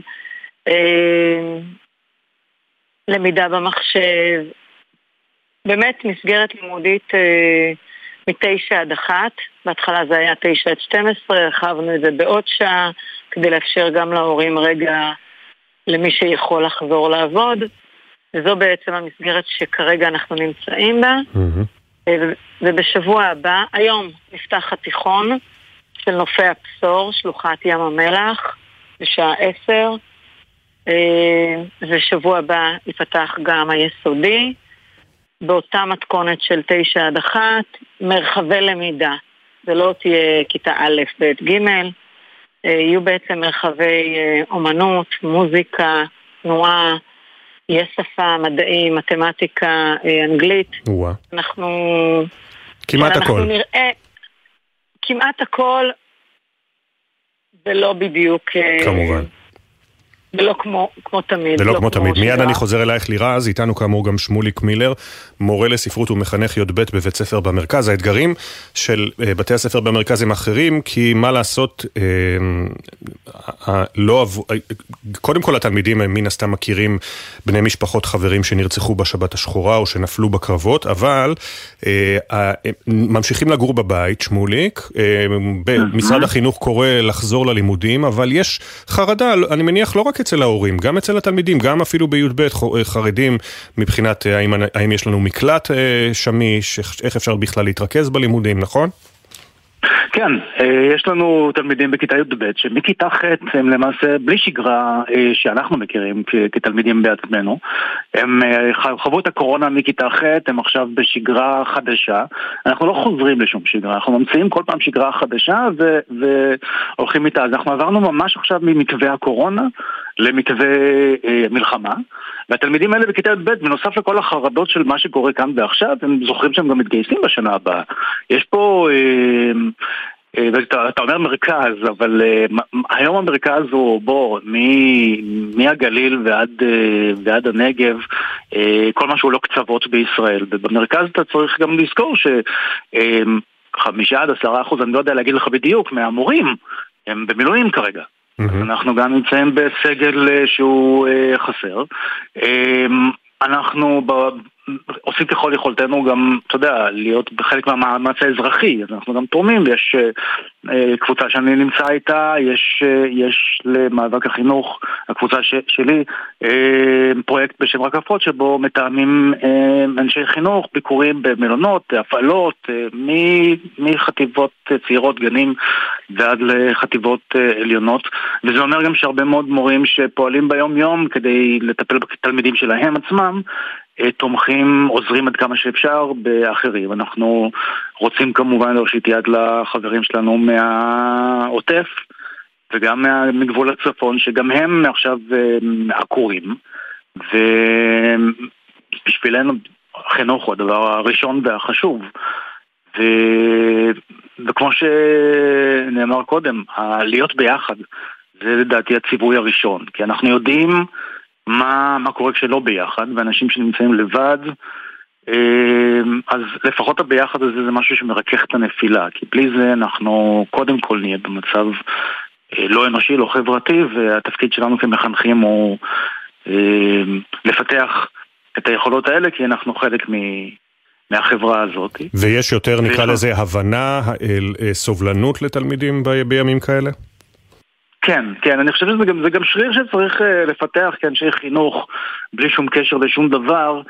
אה, כי, כי האחריות שלנו והתפקיד שלנו זה התלמידים, אנחנו לא, התפקיד שלנו לא אה, אה, להעניש אותם או למשמר, אות- למשטר אותם, התפקיד שלנו זה להכיל אותם ולאפשר להם הבנה של איך הם צריכים להתנהג בחברה מתוקנת, והדבר הראשון שהם רואים לפני המתמטיקה ולפני האנגלית ולפני הספרות ולפני הכל זה איך אנחנו מתנהגים כבוגרים. כן. אז אנחנו צריכים להציע להם את הסביבה הזאת, אנחנו צריכים להביא, להשיג, להציע להם את התמיכה הזאת. כמובן שכולנו, כולנו פגועים, כולנו איבדנו אנשים, חלק קרוב יותר, חלק קרוב פחות, חלק איבדו חלק מעצמם באותו יום נוראי. ו... ואנחנו כואבים ביחד. כמובן. אבל יש לנו גם אחריות כלפי העתיד המאוד מאוד קרוב של מדינת ישראל, כי עוד פעם, תלמידים שמכיתה ח' אה, חווים את הקורונה ואין להם שגרה אמיתית, והלמידה שלהם היא באחוזים מאוד מאוד גדולים פחותה ממה שאתה ואני למדנו. אה, צריכים להיות אזרחים מתפקדים במדינת ישראל בחברה שבונה את עצמה מחדש עכשיו. אכן. אה, לירז, אה, לפני סיום, כאמור, נחזור שוב על אה, מה שסיפרת לנו, שנופי הבשור, שלוחת ים המלח, ככה אתם קוראים לבית הספר, ייפתח אה, ב- בשבוע הבא או מחר? היום, היום, סליחה, היום, היום כן. ייפתח. אני רוצה רגע להתחבר למה ששמוליק אמר פה.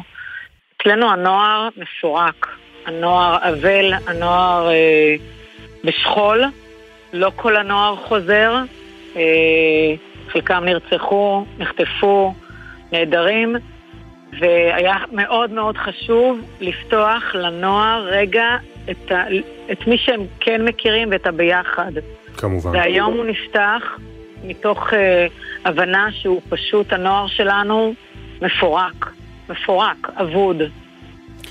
אז אני לא יודעת איזה אזרחים הם יהיו, באמת, כאילו... זה עוד, גד... זה עוד גדול עליהם ועלינו כמובן, אני גדול. פשוט חייב לסיים, אני מודה לכם מאוד, לירז בר-לב ושמוליק מילר.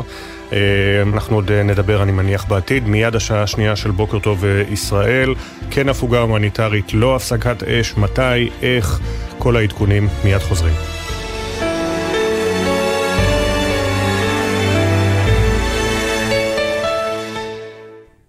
בחסות ביטוח ישיר, המציע דחייה בחודשיים של תשלומי ביטוח הרכב למחדשי הביטוח ולמצטרפים חדשים. ביטוח ישיר, איי-די-איי חברה לביטוח, כפוף לתקנון.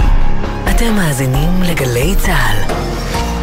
עמיתי מועדון חבר, יש לכם או לקרובכם משק חקלאי? אם יש גם אתר הזמנות, נשמח ליצור שיתוף פעולה, לפרסם אצלנו ולסייע לחקלאות הישראלית. עוד פרטים, באתר מועדון חבר. איתכם ולצדכם, בתקווה לימים שקטים יותר במהרה. זה הכל בשבילך, חבר.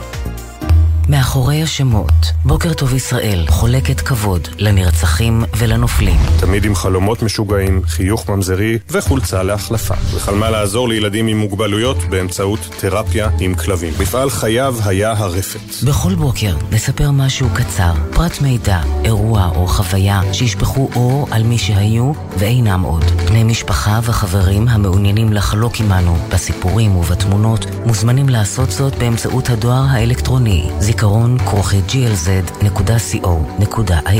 מאחורי השמות, מדי יום ביומן הבוקר של גלי צה"ל עם אפי טריגר. עכשיו בגלי צה"ל, אפי טריגר, עם בוקר טוב ישראל.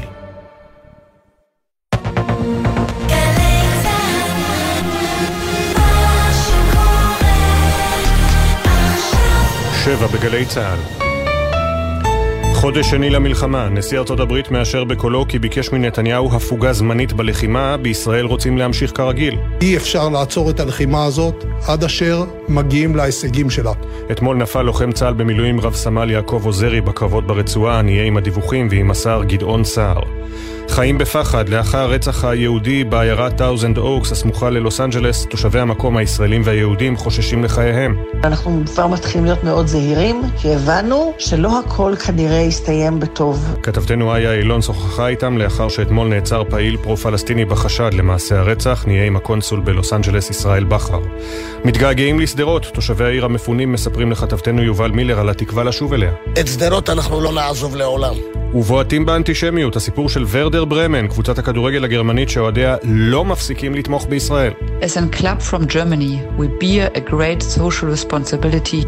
כתב הספורט יוני זילברמן שוחח עם הנהלת הקבוצה. בוקר טוב ישראל. בוקר טוב ישראל עם אפי טריגר, עורך ראשי שרון קינן. שלום לכם. הבוקר הותר לפרסום כי רב סמל במילואים יעקב עוזרי, בן 28 מכפר שמאי, לוחם שריון בגדוד 52, חטיבה 401, נפל בקרב בצפון רצועת עזה לאחר שנפגע מירי טיל נ"ט. הודעה נמסרה למשפחתו. בנוסף, נפצעו קשה בלחימה ברצועה, שלושה לוחמים, גם משפחותיהם עודכנו. סמל ראשון ים גלס, תצפיתנית בגדוד 414 שנפלה בבסיס נחל עוז ב-7 באוקטובר, תובא למנוחות היום בארבע אחרי הצהריים בבית העלמין הצבאי במודיעין. לפני כשעה חודש הירי לעוטף עזה לאחר כשמונה שעות ללא שיגורים לעבר ישראל. נשיא ארצות הברית ג'ו ביידן אומר הלילה כי ביקש מראש הממשלה נתניהו הפוגה זמנית במלחמה בעזה.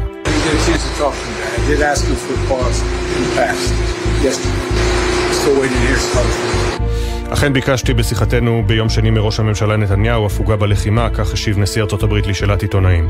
על פי דיווח של ברק רביד בוואלה, ביידן הפציר בנתניהו להסכים להפסקת אש של שלושה ימים, שבמהלכה ישחרר חמאס בין עשרה לחמישה עשר חטופים, ויכין רשימה מסודרת של שמות כל המוחזקים בשבי.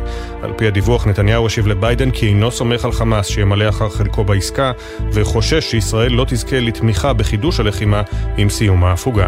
בתדרוך לעיתונאים נשאל דובר המועצה לביטחון לאומי, אדמירל ג'ון קרבי, האם המדיניות שלפי ארצות הברית לא מציבה קווים אדומים לישראל במלחמה עדיין תקפה, וענה, כן, היא עדיין בתוקף. הוא התייחס גם ליום שאחרי המלחמה ואמר, הנשיא ביידן עומד על דעתו שכיבוש מחדש של רצועת עזה על ידי ישראל אינו הצעד הנכון, אך בכל מקרה חמאס לא יוכל להיות חלק מהמשוואה של צורת הממשל בעזה, כך ג'ון קרבי. אלפים השתתפו אמש בעצרת התמיכה בבני משפחות החטופים והנעדרים ברחבת הכותל המערבי.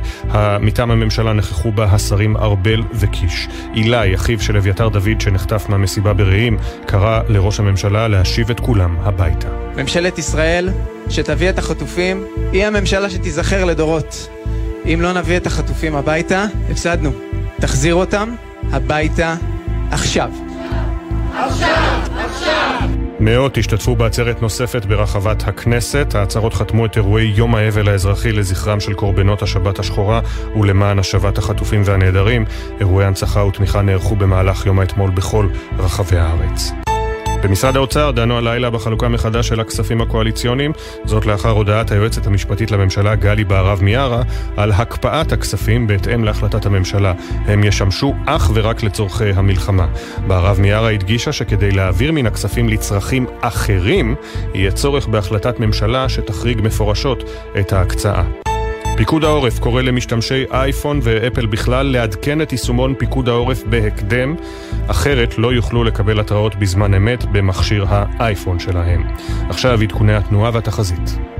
בחסות ביטוח ישיר, המציע דחייה בחודשיים של תשלומי ביטוח הרכב למחדשי הביטוח ולמצטרפים חדשים. ביטוח ישיר, איי-די-איי חברה לביטוח, כפוף לתקנון. בכביש 90, צומת הערבה עמוס לבאים משני הכיוונים בגלל משאית תקועה. ומזג האוויר ללא שינוי ניכר בטמפרטורות שתהיינה גבוהות מהרגיל לעונה. בוקר טוב ישראל עם אפי טריגר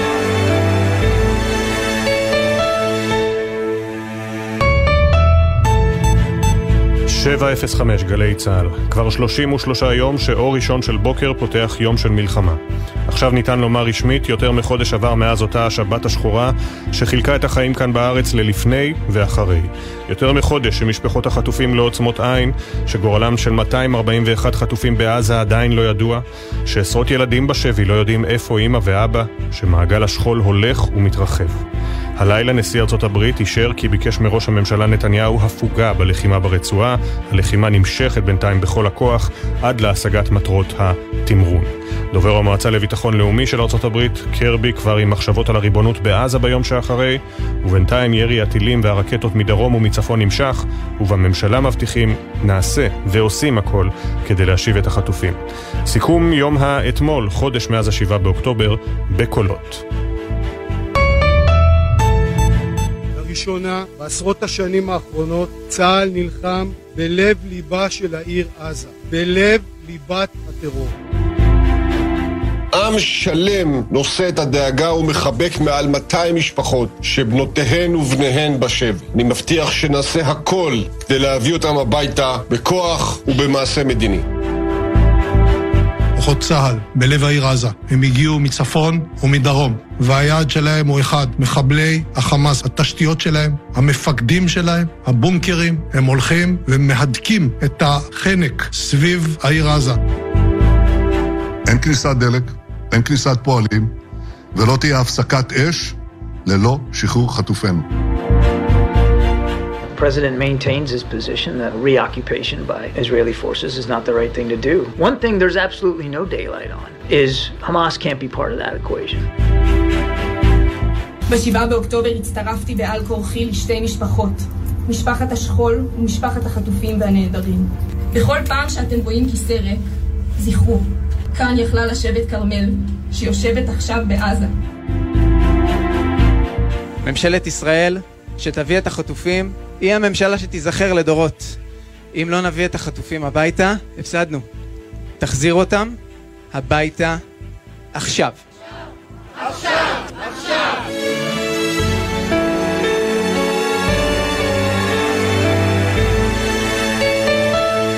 707 ועוד אה, חצי דקה, הבוקר הותר לפרסום שמו של חלל צה"ל נוסף שנפל ברצועה, לוחם שריון רב סמל במילואים יעקב עוזרי, בן 28 מכפר שמאי. גם הירי לעוטף התחדש אחרי לילה שקט יחסית.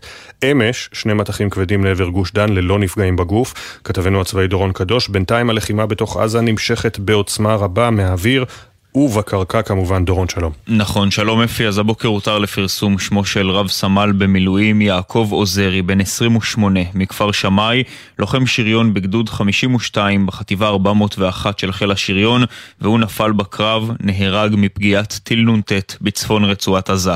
בנוסף אליו, לוחם מגדוד 13 של גולני, לוחם מגדוד 601 של ההנדסה בחטיבה 401, ולוחם מגדוד 890 של חטיבת הצנחנים, נפצעו אמש באורח קשה בלחימה בעזה, וגם משפחותיהם עודכנו. קצת נתונים עדכניים הבוקר על התקדמות הלחימה. אז עד כה צה"ל תקף כ-14 אלף מטרות של חמאס, הושמדו יותר מ-4,000 אמצעי לחימה, רק אתמול אפי אותרו רבים כאלה בתוך בית ספר, ששימש למעשה מתקן שיגור רקטות, בתוך מסגד שסמוך אליו הותר פיר מנהרה, ועוד עמדת שיגור נ"ט שאותרה ליד בית חולים. גם הלילה הושמדו נוספים כאלה.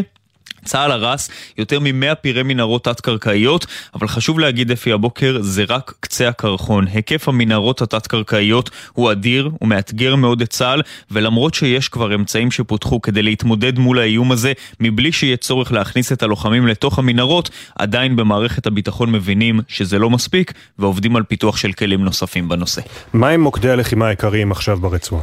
כן, אז המיקוד של צה"ל כרגע, לב העיר עזה ומחנה הפליטים שתי. אז קודם כל לגבי לב העיר עזה, שם כמובן כל המפקדות, מוקדי העצבים המרכזיים של חמאס, ויש כבר כוחות שהגיעו קרוב מאוד לשם, על הקרקע, לא רק מהאוויר. גורמי ביטחון אומרים לנו הבוקר כך, היעד שלנו הוא לא לכבוש את כל העיר עזה, אין בזה צורך, היעד הוא למוטט את מרכזי חמאס בעיר, את האזור של בית החולים שיפא, את המסגדים המרכזיים, ומתקרבים לשם.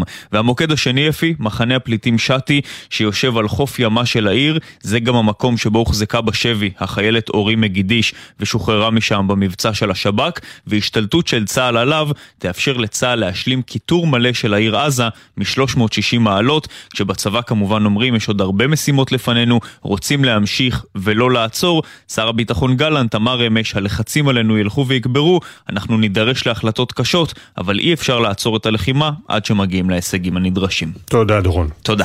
ובעניין הזה, נשיא ארה"ב ג'ו ביידן מאשר ביקשתי מראש הממשלה נתניהו הפוגה בלחימה בעזה. מוקדם יותר, דובר המועצה לביטחון לאומי של ארה"ב ג'ון קירבי התייחס ליום שאחרי המלחמה והדגיש שעדיין ארצות הברית לא משרטטת לישראל קווים אדומים בפעולה בעזה. כתבנו המדיני יניר קוזין, שלום. שלום, שלום אפי. אנחנו בדיוק נמצאים על הקו הזה, אם תרצה, בין הפעולות שצה"ל עושה והתמיכה של האמריקנים לבין הדרישה האמריקנית להפוגה הומניטרית. זה הסיפור שכרגע, איך אמר לנו גורם מדיני בישראל, זה הדבר שאנחנו לא מסכימים עליו עם האמריקאים. ב-90% מהדברים כן, יש גם דברים שלא, וזה הסיפור הזה של ההפוגה ההומניטרית. אז עמיתנו ברק רביד פרסם אמש על כך שביידן אה, ביקש מנתניהו הפוגה בתמורה לכך שישוחררו בין 10 ל-15 חטופים, כך על פי הדברים של אה, ביידן. חמאס התחייב שיעשה כן, ואז גם יוכל לומר מי הם האנשים שנמצאים אה, בידיו באופן ברור. נתניהו השיב כך על פי הפרסום שהוא לא סומך על חמאס. אתמול ביידן נשאל האם אכן דיבר על כך עם נתניהו. בוא נשמע.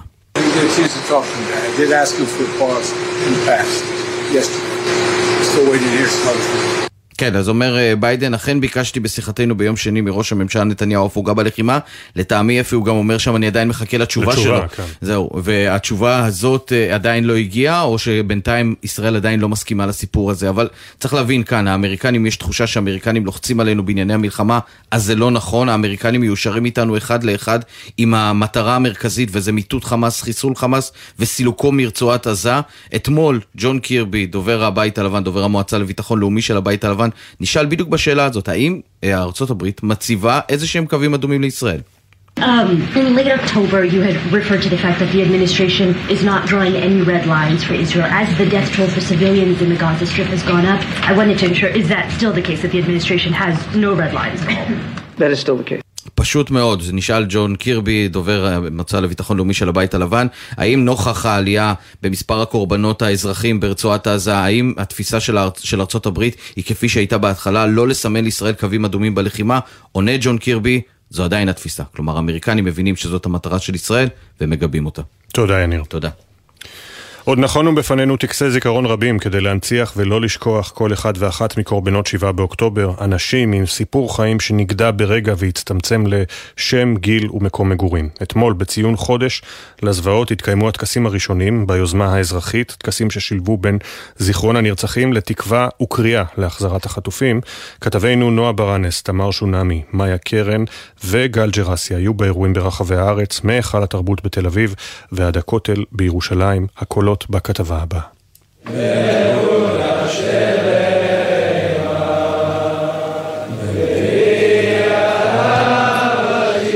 משפחות החטופים קיימו עשרות אירועים בחודש האחרון, ובעל כורחם כבר התרגלו לצוותי התקשורת שמקיפים אותם. אבל אמש ברחבת הכותל, כשאלפים הגיעו מכל הארץ לחבק, לשיר ולהתפלל איתם, במקום הקדוש לעם היהודי, גם המשפחות הופתעו מהתמיכה ומהאווירה באירוע. אנחנו מתפללים איתכם, אנחנו איתכם הערב ובכל יום ויום, עד שהילדים, ההורים, האחיות והאחים הסבים והסבתות ישובו לגבולם בריאים ושלימים רב הכותל פתח את האירוע בתפילה לחזרתם המהירה של החטופים, עין יבשה אחת לא נשארה בקהל. אחריו נאמו גם נציגי המשפחות, כשבקהל שר הבריאות משה ארבל ושר החינוך יואב קיש. אילי דוד, שאחיו אביתר נחטף מהמסיבה ברעים, הפציר בממשלה, תחזירו אותם הביתה עכשיו. ממשלת ישראל, שתביא את החטופים, היא הממשלה שתיזכר לדורות. אם לא נביא את החטופים הביתה, הפסדנו. תחזיר אותם הביתה עכשיו. במקביל בירושלים התקיים מול משכן הכנסת אירוע לזכר הנופלים ולמען החטופים.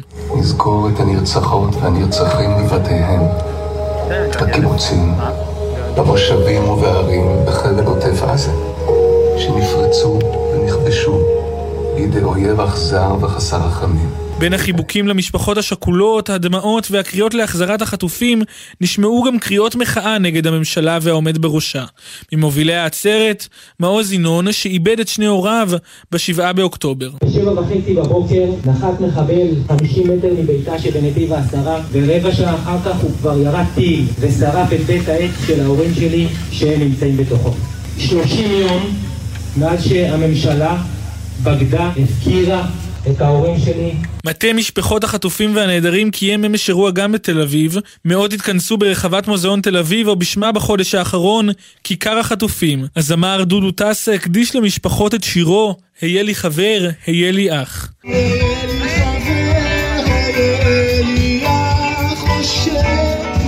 כמה מאות מטרים משם, בהיכל התרבות בתל אביב, התקיים אירוע בשם שבעה באוקטובר, יום אבל אזרחי.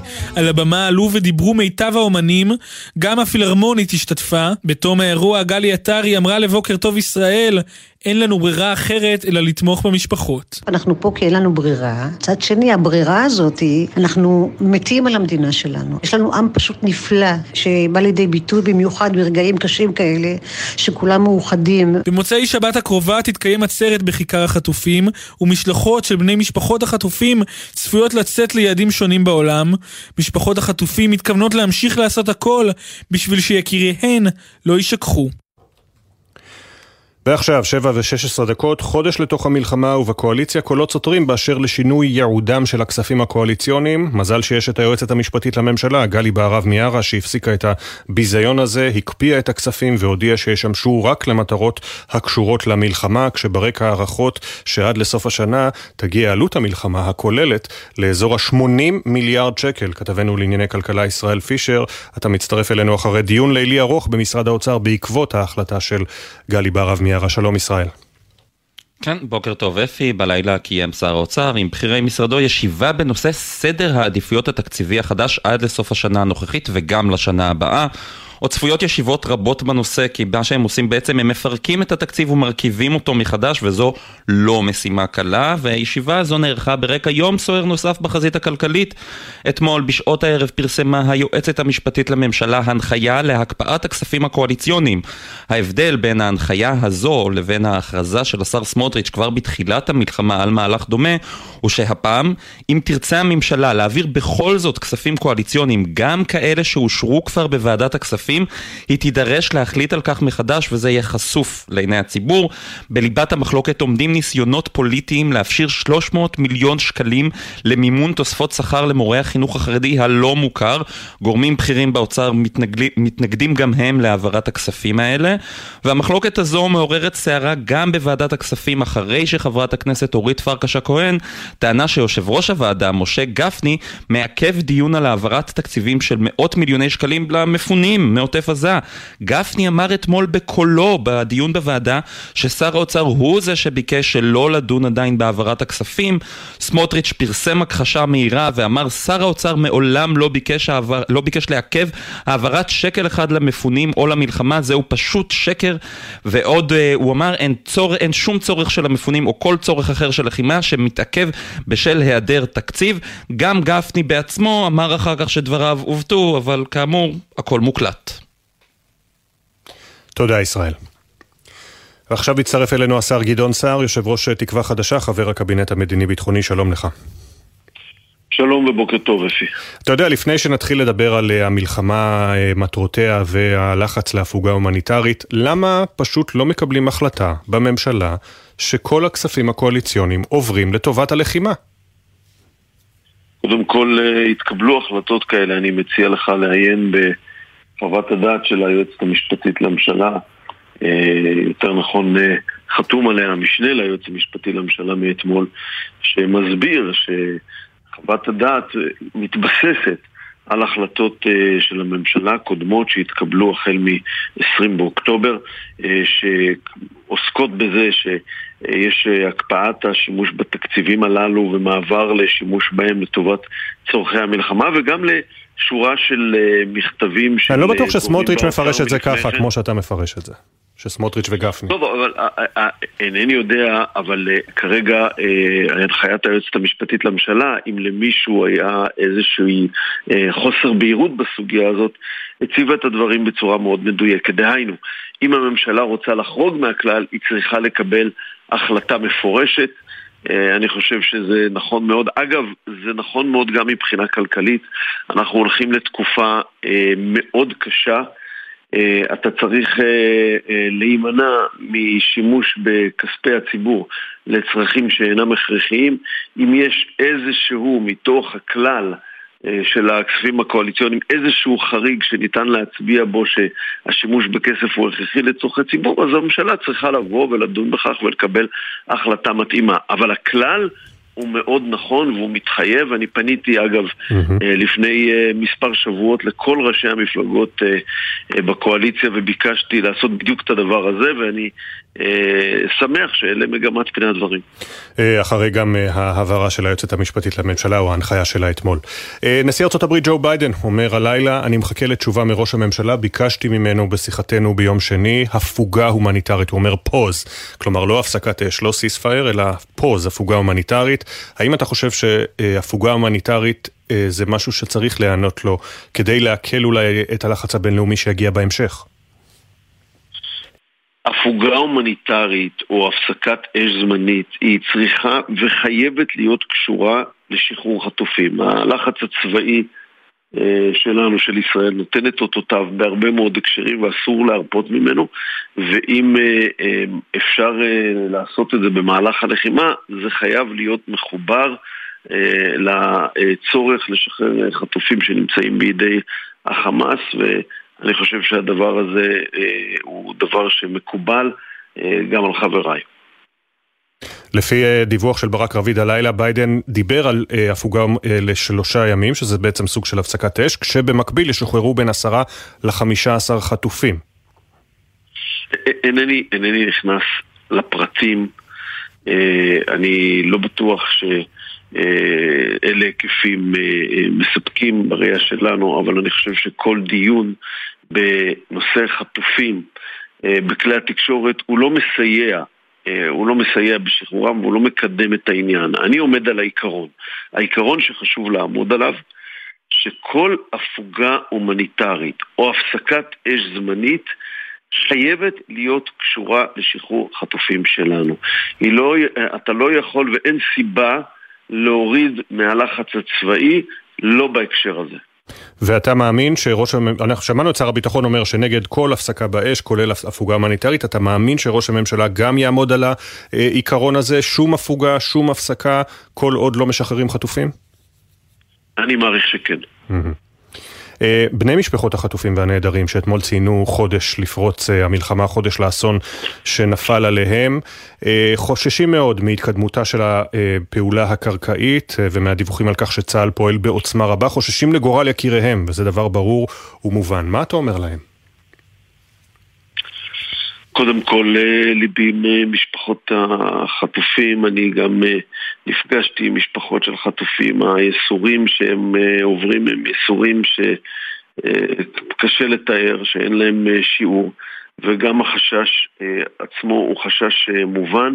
יחד עם זאת, בניתוח של הדברים, ואחרי שישראל ניהלה מגעים לשחרור החטופים, ואגב, הם כל הזמן מתקיימים, גם בראיית האינטרס הזה, או המטרה הזאת של שחרור חטופים, הפעלת הלחץ הצבאי היא ככל הנראה הדרך היחידה שמקדמת אותנו כרגע להגיע לשם. ולכן, אחרי שהייתה, כפי, כפי שאתה ודאי זוכר, אה, לפני אה, יום שישי, לפני 12 יום שהתחילה הפעולה הקרקעית, היו מספר ימים עם מגעים אינטנסיביים שלא הולידו תוצאה, והם לא הולידו תוצאה לא במקרה מכיוון שהחמאס לא היה מעוניין בזה. אה, אני חושב שהתקבלה ההחלטה הנכונה לצאת לפעולה הקרקעית בראיית כל מכלול מטרות המלחמה, כולל המטרה הזאת. בואו נדבר על הצפון, שלשום אזעקות בקריות, אתמול המשך אה, ירי הרקטות, ויש מי שחושב שאנחנו אה, קצת מפגינים חולשה כשאנחנו רק מגיבים לנסראללה, ואחרי זה בכירינו אומרים אנחנו לא רוצים לפתוח במלחמה, אבל תיזהר. הם מותחים את החבל כאילו מיום ליום עוד ועוד. נכון, והתגובה הצה"לית אה, מתאימה את עצמה כאשר יש שינוי בדפוס הפעילות של חיזבאללה, אז גם התגובה הצה"לית היא משתנה, ובסך הכל אם אתה מודד בכל אה, פרמטר אתה רואה שיש אה, הישגים. אנחנו שילמנו מחיר גם בגבול הצפון, אבל חיזבאללה שילם מחירים הרבה יותר משמעותיים, והשאלה האמיתית היא כזאת, האם יש. לישראל אינטרס למקד ולרכז את המאמץ הצבאי בשלב הזה בעזה, בתוך הרצועה, בהכרעת החמאס, והתשובה לכך, לפחות זו שנפלה בקבינט הביטחוני, היא כן. כלומר, אנחנו הולכים לריכוז המאמץ הזה, אנחנו ערוכים ומוכנים לכל התפתחות בגבול הצפוני, אנחנו לא יכולים להיות בטוחים שלא תהיה הסלמה אה, במהלך הזמן, אבל יש לנו אינטרס לרכז את המאמץ, זאת גם אה, לחימה מאוד קשה, מורכבת. אני חושב שלצה"ל יש בה הצלחות יוצאות מגדר הרגיל. אני חושב שהוא אה, אה, מתמודד עם דברים שאף צבא בעולם לא יתמודד איתם אה, בתוככי הרצועה. יש לנו אינטרס כרגע ללכת ולהכריע את החמאס ולהמשיך בלחץ הצבאי כפי שהוא מתקדם בכל הימים האחרונים. השר גדעון סער, חבר הקבינט המדיני-ביטחוני, יושב ראש תקווה חדשה, תודה רבה לך. תודה רבה ויום טוב. יום טוב. 7.26 בדיוק, עוד לפני שהספיקו לעכל את המראות הקשים של 7 באוקטובר, נאלצו תושבי שדרות לעקור מבתיהם לבתי מלון ברחבי הארץ ולהותיר הכל מאחור. כחודש ימים הם שם, באירוע שרחוק מלהיות חופשה, מתגעגעים הביתה. כתבתנו יובל מילר מביאה את הקולות. את שדרות אנחנו לא, לא נעזוב לעולם. העיר שדרות כבר כחודש כמעט ריקה מאדם. תושביה פונו בעקבות מטחי הטילים, רובם יצאו רק עם בגדיהם עליהם. אני מוכן לספוג, אני והמשפחה שלי, עד שישמידו את כל החמאס, ואנחנו חוזרים לשדרות בשקט או בביטחון. למלון הרברט סמואל בים המלח הגיעו עשרות תושבי שדרות. אומנם רבים מהם הרגישו שהגיעו למקום מבטחים, אך במקביל גם קצת עקורים. מאוד רוצים לעזור בהכל, בכל מה שאפשר, גם כדי להודות להם על כל מה שהם עושים בשבילנו. בלילה יורד לך האסימון, אתה מתחיל לבכות. אבל ביום יום, ברור, אנחנו מנסים להישאר הכי שמחים שיש, בשביל שאף אחד לא יבין שהוא הוריד לנו את המורל, הוא הוריד לנו את המוטיבציה. גבי ומעיין, תושבי העיר שדרות, מספרים על הקשיים שפגשו אותם ואת משפחתם מיד עם הגעתם לים המלח. בן שלי הוא בן 15, הוא לא מסוגל אה, לעזוב אותנו. הימים הראשונים זה לחץ. זה פחד. אנשים כבר גם קצת מתפרקים. זה לא כל אחד שהוא בא לבית שלו, יש לו את העבודה שלו. זה לא הבית, זה לא העיר שלנו. היה לנו קשה לראות גם את העיר שהיא נטושה ככה, גם כל הטנדרים הלבנים למיניהם, רעשים בחוץ, ישר מלחיץ, ישר. בתי המלון נאלצו לגבש מתווים מיוחדים כדי לנסות ולעטוף את המפונים, שרבים מהם הגיעו ללא כלום, חלקם מוכי טראומה, כשעוד לא ברור עד מתי יצטרכו להישאר הרחק מהבית, כפי שמתאר אסמאעיל עבד אל-רחמן, מנכ"ל מלון הרברט סמואל בים המלח, שנמצא כבר כחודש בשגרת חירום. אנחנו כבר uh, מעבר למארח ואורחים, אלא אנחנו ממש שותפים למבצע הזה. כל היום אני נמצא מן הסתם אה, לאורך כל היום פה, אנחנו עושים הרבה מאמצים אה, לענות על הצרכים. גם דברים שהם אה, ברמה של אה, אנשים בעלי צרכים מיוחדים שצריכים לפעמים טיפול מיוחד. אנחנו צריכים לעשות מאמץ לאומי. אני חלק מזה. הרבה מאוד דברים שלא התעסקנו בהם בעבר. תעצומות אה, נפשיות. אמש ציינו בבתי המלון 30 יום לטבח הנורא, ובכל בתי המלון המפוזרים בים המלח קיימו טקסי זיכרון לזכר הנופלים והנרצחים. כשברקע המחשבות על ההתמודדות עם היום שאחרי. איבדנו המון חברים, אנחנו נתמודד. אנחנו נתאחד עם, ה... עם הנופלים. כל מלון ומלון עושים טקס. החיים בסופו של דבר גם אחרי המלחמה ימשיכו. אנחנו לחזור לעיר שלנו יהיה אבל קשה, אבל אנחנו נחזור, אנחנו נמשיך, אנחנו נעבור את הכל בעזרת השם. מאז רצח פול, פול קסלר, יהודי בן 69, שנראה שכל חטאו היה לתמוך בישראל, רבים בקהילה היהודית בעיר תאוזנד אוקס שבקליפורניה מתקשים לעצום עין. אמנם נעצר חשוד ברצח, אבל הוא שוחרר במהירות, היהודים בעיר עמומים ומפוחדים, והרשויות אפילו עוד לא מכריזות רשמית שהחקירה היא על פשע שנאה. הכתבה של כתבת חדשות החוץ, איה אילון. It's a war season now, and when there's a war season, you gotta act like you're in a war. אבי סיבוני לא הכיר אישית את פול קסלר, שנרצח בידי מפגין פרו-פלסטיני. אבי הגיע להפגנה עטוף בדגל ישראל 15 דקות מאוחר מדי, וכועס על עצמו שלא היה שם להגן על פול. עכשיו, כמו רבים אחרים בקהילה היהודית של העיר ת'אוזנד אוקס, הסמוכה ללוס אנג'לס, הוא עומד בקשר עם משפחת קסלר. אבי אומר שבעקבות האירוע, בקהילה מתכוננים לגרוע מכל. Everybody's in fear right now. We need to protect our community. Everybody's got to be cautious and everybody's got to be together and if something happens, we all have group chats that will come and help anybody that needs help. כולם מפחדים עכשיו. אנחנו צריכים להגן על הקהילה שלנו. כולם צריכים להיות זהירים וכולם חייבים להיות ביחד. סיפר אבי בחשש והוסיף, אם משהו יקרה, לכולנו יש קבוצות שאפשר לכתוב בהן ויגיעו ויעזרו לכל מי שצריך. אבי לא לבד, מאחוריו קהילה שלמה שבורת לב ומפוחדת. טליה פריאל משתפת בהלם. ההפגנות עלו לדרגה של אגרסיביות ואלימות פיזית, זה כבר לא לקרוא Free Palestine, זה כבר לא לקרוא מוות ליהודים, זה ממש חציית גבול. אנחנו כבר מתחילים להיות מאוד זהירים, כי הבנו שלא הכל כנראה יסתיים בטוב. רב בית חב"ד בעיר, הרב חיים בריסקי, משוכנע שהקהילה היהודית תצליח להתגבר על הפחד והכאב. The hurt, the community is angry, but at the same time, the community will come together. We won't hide. We're going to keep our kippahs on our head. We're going to put our mezuzahs on our door. We'll stand strong and proud as a Jewish community, as a Jewish people. הקהילה פגועה, הקהילה כועסת, אבל במקביל היא תתאחד, אמר הרב בריסקי והוסיף, אנחנו לא נסתתר, נמשיך לחבוש את הכיפות על ראשנו ונמשיך לקבוע מזוזות על דלתות ביתנו. נעמוד חזקים וגאים כקהילה יהודית, כעם יהודי. אתמול הודיע שריף המחוז על כך שחשוד במעורבות באירוע נעצר ושוחרר לאחר חיפוש בביתו. עד לסיום החקירה, תושבי ת'אוזנד אוקס יצטרכו להתרגל למציאות חדשה, בה הם לא מרגישים בטוחים בביתם. ומצטרף אלינו הקונסול הכללי בלוס אנג'לס ישראל בכר, שלום לך. בוקר טוב. בוקר טוב, לילה טוב לכם שם בלוס אנג'לס. הישראלים והיהודים חוששים מאוד בכל ארצות הברית, אבל אחרי הרצח של פול קסלר, החשד לרצח, העובדה שהוא מת אחרי שקיבל מכה בראשו ממגפון, אז החשש הולך וגובר. יש תחושה של אי נוחות, קודם כל תנחומיי למשפחה, וגם אתמול שוחחנו עם המשפחה, עם, עם אשתו ועם בנו.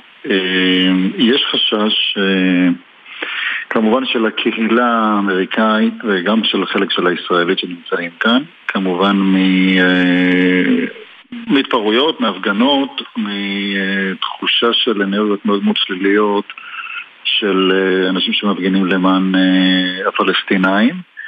יש אפילו אנשים, זה מצער לשמוע, שאפילו מורידים את המזוזה מהדלת, מתוך חשש לזיהוי כיהודים, מעין פעולה מונעת מבחינתם. התחושה היא לא נעימה, אבל במקביל אני חייב לציין שגם יש התעוררות סוף סוף של יהודים אה, אמריקאים שמבינים אה, שלהתחבא זו לא הדרך הנכונה, אלא צריכים לקום ולהתחיל לפעול ולהתחיל להילחם הן בקמפוסים, הן באנטישמיות, הן בגילויים של פרו-פלסטיין למיניהם וסוגיהם. וזה גם יש את התופעה ההפוכה אה, שהיא מבורכת, ואני מקווה שהיא גם תמשיך. כשאומר, אתה אומר שיכול מאוד להיות שעכשיו אנחנו נראה את תגובת הנגד של הקהילה היהודית. תגובה בנגד לא במובן של חס וחלילה לפגוע אה. בקהילה המוסלמית או משהו בסגנון, זו, זו לא דרכנו, זה גם לא דרכם של היהודים כאן, הם לא שם. זה לא הכיוון. הכיוון הוא לקום ולהיות אקטיביים ולהיות uh, פחות פוליטיקלי קורקט ולראות את העיניים, את העולם בעיניים uh, uh, יותר ריאליות. סוג של wake-up call גדול, סוג של התעוררות גדולה. יש גם הרבה מה שנקרא סוג של חשבון נפש. הם עושים חשבון נפש, איפה הם טעו לגבי כל מיני תפיסות שהם אה, החזיקו לגבי הסכסוך הישראלי-פלסטיני. יש התפכחות גדולה, התעוררות גדולה וגם חשבון נפש גדול. עד כמה אתה בקשר עם הרשויות שחוקרות את אה, המקרה של פול קסלר? עודכנתי על ידי המשטרה, על ידי הצ'יף בורו, יש לי גם אה, איש נציג של משטרת ישראל שנמצא אצלי בקונסולה שהוא מדבר מול החבר'ה באופן ישיר וגם אני באופן אישי דיברתי עם אה, נציג המשטרה. המקרה נחקר, אה, גם לא, לא, אנחנו עדיין לא יודעים מה יהיה בסופו מבחינת החוק האמריקאי כשהם תופסים את האירוע אם תהיה הוכחה לכך שבעצם הוא קיבל מכה בפניו במגפון אה, וזה מה שגרם לנפילתו, אז, אה, אז יש עניין משפטי בלבוא ולהאשים בדרגה מסוימת של רצח, אבל אה, כרגע הם עדיין לא, כרגע הם עדיין אין להם את ההוכחה הזו אני צריך לחכות עוד כמה ימים. זה לא אומר זה שהבחור שוחרר, רק לידע אתכם. הבחור שהיכה הוא גם זה שהתקשר למשטרה, לידע את המשטרה על האירוע. אה, והוא נתן עדות אה, בערב, כאשר הוא נתן את העדות, עדיין אה, מר קסלר, זיכרונו לברכה, היה עדיין בין החיים, הוא היה פשוט פצוע ונמצא בבית החולים. הם גבו ממנו עדות, קיבלו צו חיפוש מבית המשפט וביצעו את החיפוש, גבו עדות ראשונה ושחררו אותו. מאוחר יותר בלילה, מר קסלר נפטר. אז אני מאמין שהאיש יחקר שוב, אה, וצריכו לקבל החלטה פורנזית לגבי ההשפעה של המכה בפנים. יש בעצם שתי מכות. Mm-hmm. יש מכה בפנים, ויש מכה בראש מאחור. אז המכה בראש מאחור ברור שהייתה מהנפילה. הדיון המשפטי, האם המכה בפנים היא מכה מהנפילה או מכה רק מהמגפון. כן. פה יצטרכו לקבל החלטה וזה אנחנו נדבר בימים הקרובים. וזה כבר החוק האמריקאי. אה, מה לגבי אה, ראשי אה, נבחרי ציבור, פוליטיקאים בקליפורניה, מדברים איתך מאז השבעה באוקטובר, אני מניח, מה אתה שומע מהם? תמיכה בלתי מסויגת בישראל? תראה, קודם כל אני שומע תמיכה מאוד חזקה בישראל, אני חושב שלפעמים התקשורת בארץ לא משקפת את עומק התמיכה בקונגרס. אנחנו רגילים הישראלים כל הזמן להסתכל לבית הלבן, אה, ל administration, ופחות אה, להבין את המשחק האמריקאי שמתרחש ב-day to day. האנשים שאני מדבר איתם, והם קונגרסמנים אה, וסנטורים מהמרחב שאני אחראי עליו, דרום מערב הברית, אז אתה שומע אפילו בקרב, אתה יודע, דמוקרטים, ואני במדינה מאוד מאוד ליברלית, קליפורניה היא מעוז הליברליות. אני מדבר עם קונגרסמנים ויש להם הבנה מלאה אה, לנושא של ישראל שהיא חייבת להגן על עצמה אה, ויש להם תמיכה בלתי מסויגת בעניין. בהמשך לזה, חלקם, לא כולם, חלקם מעלים את הנושא ההומניטרי, את הצורך שלנו אה, לנסות למנוע שלא ייהרגו חפים מפשע פלסטינאים אה, בעזה. אנחנו מסבירים להם את העובדות, אה, מסבירים להם שהנושא ההומניטרי מטופל באופן שוטף אה, ויש אספקה שוטפת לעזה עם כל מיני סטטיסטיקות שאנחנו מקבלים מהמתפ"ש. כשאתה מספר להם את הסטטיסטיקות אז דעתם נרגעת ומבינים וגם תומכים. אז בקונגרס אני רואה תמיכה גדולה, בתקשורת זה פחות משתקף, אה, כלומר מי שמכיר את אמריקה מבין את האירוע, אבל אה, בהחלט יש תמיכה גדולה, יש הבנה שזה משהו אחר. זה לא, זה לא עוד איזשהו cycle של אלימות, אה, יש כאן בהחלט אירוע ברמה היסטורית שהוא שונה. ישראל בכר קונסול ישראל בניו יורק, בלוס אנג'לס, סליחה. תודה רבה שדיברת איתנו. לילה טוב. תודה רבה, שיהיה לכם בוקר טוב, ביי ביי. תודה. 7.38 עכשיו הכותרות. הבוקר הותר לפרסום כי רב סמל במילואים יעקב עוזרי, בן 28 מכפר שמאי, לוחם שריון בגדוד 52 חטיבה 401, נפל בקרב בצפון רצועת עזה לאחר שנפגע מירי טיל נ"ט. הודעה נמסרה למשפחתו. בנוסף, נפצעו קשה בלחימה ברצועה שלושה לוחמים, גם משפחותיהם עודכנו. כוחות צה"ל התקדמו ביממה האחרונה לעבר מוקדי חמאס מרכזיים בלב העיר עזה, כולל בסביבת בית החולים שיפא. גורמי ביטחון אומרים הבוקר לכתבנו הצבאי דורון קדוש, היעד הוא לא לכבוש את כל העיר עזה, עזה, אלא למוטט את מרכזי חמאס בעיר. נשיא ארצות הברית ג'ו ביידן מאשר הלילה, ביקשתי מראש הממשלה נתניהו הפוגה זמנית בלחימה, אני ממתין לתשובתו. השר גדעון סער מהמחנה הממלכתי קרא בבוקר טוב ישראל לא לבצע הפוגות, אלא אם משחררים חטופים. הפוגה הומניטרית או הפסקת אש זמנית היא צריכה וחייבת להיות קשורה לשחרור חטופים. הלחץ הצבאי נותן את אותותיו בהרבה מאוד הקשרים ואסור להרפות ממנו. החשד לרצח על רקע אנטישמי בקליפורניה, לאחר ששוחרר הפעיל הפרו-פלסטיני שנעצר בחשד שהיכה למוות את היהודי פול קסלר, קונסול ישראל בלוס אנג'לס ישראל בכר סיפר בבוקר טוב ישראל, אנשים חוששים לחייהם. יש תחושה של אי נוחות מהתפרעויות, מהפגנות, מתחושה של אנרגיות מאוד מאוד שליליות. יש אפילו אנשים, אה, זה מצער לשמוע, שאפילו מורידים את המזוזה מהדלת, מתוך חשש לזיהוי כיהודים. עדכון תנועה אחד לנהגים מגלגלצ בכביש 90 צומת הערבה עמוס לבאים משני הכיוונים בגלל משאית תקועה ומזג האוויר ללא שינוי ניכר בטמפרטורות שתהיינה גבוהות מהרגיל לעונה. יוצאים לכמה הודעות ולאחר מכן ההומור שלצד הקרבות, כתבתנו כרמל אייל עם הטרנדים שהציפו את הרשת מאז שפרצה המלחמה. בוקר טוב ישראל, מיד חוזרים.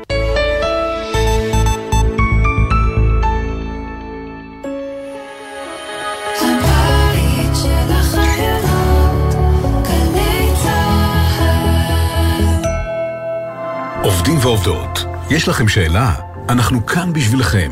משרד העבודה פתח למענכם מוקד מידע לזכויות עובדים בעת חירום. כוכבית 3080, כל מה שחשוב לכם לדעת במקום אחד. חל"ת, מילואים, זכויות הורים ועוד. כוכבית 3080, מוקד זכויות עובדים בחירום. משרד העבודה, יחד ננצח. עמיתי מועדון חבר, יש לכם או לקרובכם משק חקלאי? אם יש גם אתר הזמנות, נשמח ליצור שיתוף פעולה, לפרסם אצלנו ולסייע לחקלאות הישראלית. עוד פרטים, באתר מועדון חבר. איתכם ולצדכם, בתקווה לימים שקטים יותר במהרה. זה הכל בשבילך, חבר. במטרה לחזק את הביטחון האישי של האזרחים, המשרד לביטחון לאומי ומשטרת ישראל ממשיכים להקים ברחבי הארץ מאות כיתות כוננות משטרתיות, מצוידות באלפי כלי נשק. בואו להתנדב למשטרה ולשמור על הבית של כולנו. להצטרפות לכיתת הכוננות במקום מגוריכם, פנו לאתר גיוס המתנדבים של משטרת ישראל, או חייגו 076-811-5211. ישראל מתחמשת, שומרים על הבית. את הליך הגיוס מנהלת משטרת ישראל בהתאם לתנאי הסף שנקבעו. מגיש, המשרד לביטחון לאומי. אם התפניתם מבתיכם מכוח החלטת הממשלה, יש לכם כתובת. משרד התיירות מפעיל מערך המספק לכם פתרון אירוח במימון מלא. למעדיפים פתרונות שהייה שאינם בהסדר המדינה, אנו מציעים מענק של 200 שקלים למבוגר ו-100 שקלים לילד עד גיל 18 לכל יום ממועד הפינוי הרשמי ועד החזרה לשגרה. מדובר בסכום של 18,000 שקלים ל-30 יום למשפחה של ארבע נפשות. לפרטים נוספים ולהגשת בקשה, היכנסו לאתר הביטוח הלאומי, משרד התיירות. הכתובת שלכם בדרך לניצחון.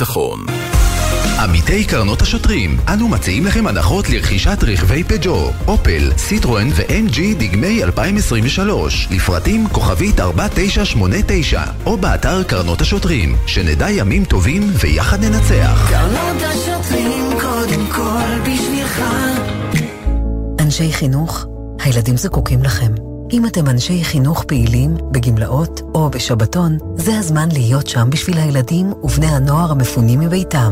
הם זקוקים לכם. משרד החינוך קורא לכם להתגייס לעבודה במרכזי החינוך היהודיים שהקמנו בים המלח ובאילת, למען שגרתם וחוסנם הנפשי של תלמידי ישראל. העבודה בשכר מלא למשך חודשיים עם אפשרות להערכה. תגמול נוסף לאנשי חינוך שיעבדו בים המלח ובאילת. עדיפות לבעלי תואר ראשון ותעודת הוראה. לפרטים התקשרו כוכבית 6552, שלוחה 8, או חפשו ברשת שער להוראה. הבית או הרכוש שלכם ניזוקו במלחמה? קרן הפיצויים ברשות המיסים תפצה אתכם על הנזק שנגרם לרכוש. אתם צריכים להיכנס לאתר שלנו ולדווח, או להתקשר למוקד שלנו, כוכבית 4954. שימו לב, אם אתם בעלי עסק ביישוב ספר בדרום או בצפון, וההכנסות שלכם נפגעו בגלל המלחמה, אתם זכאים לפיצויים מהקרן. תוכלו לקבל כבר עכשיו מקדמה על חשבון הפיצויים עד חצי מיליון שקלים. עוד מידע באתר רשות המיסים. בתקווה לימים טובים יותר, משרד האוצר ורשות המיסים. יחד ננצח. עכשיו בגלי צה"ל, אפי טריגר, עם בוקר טוב ישראל.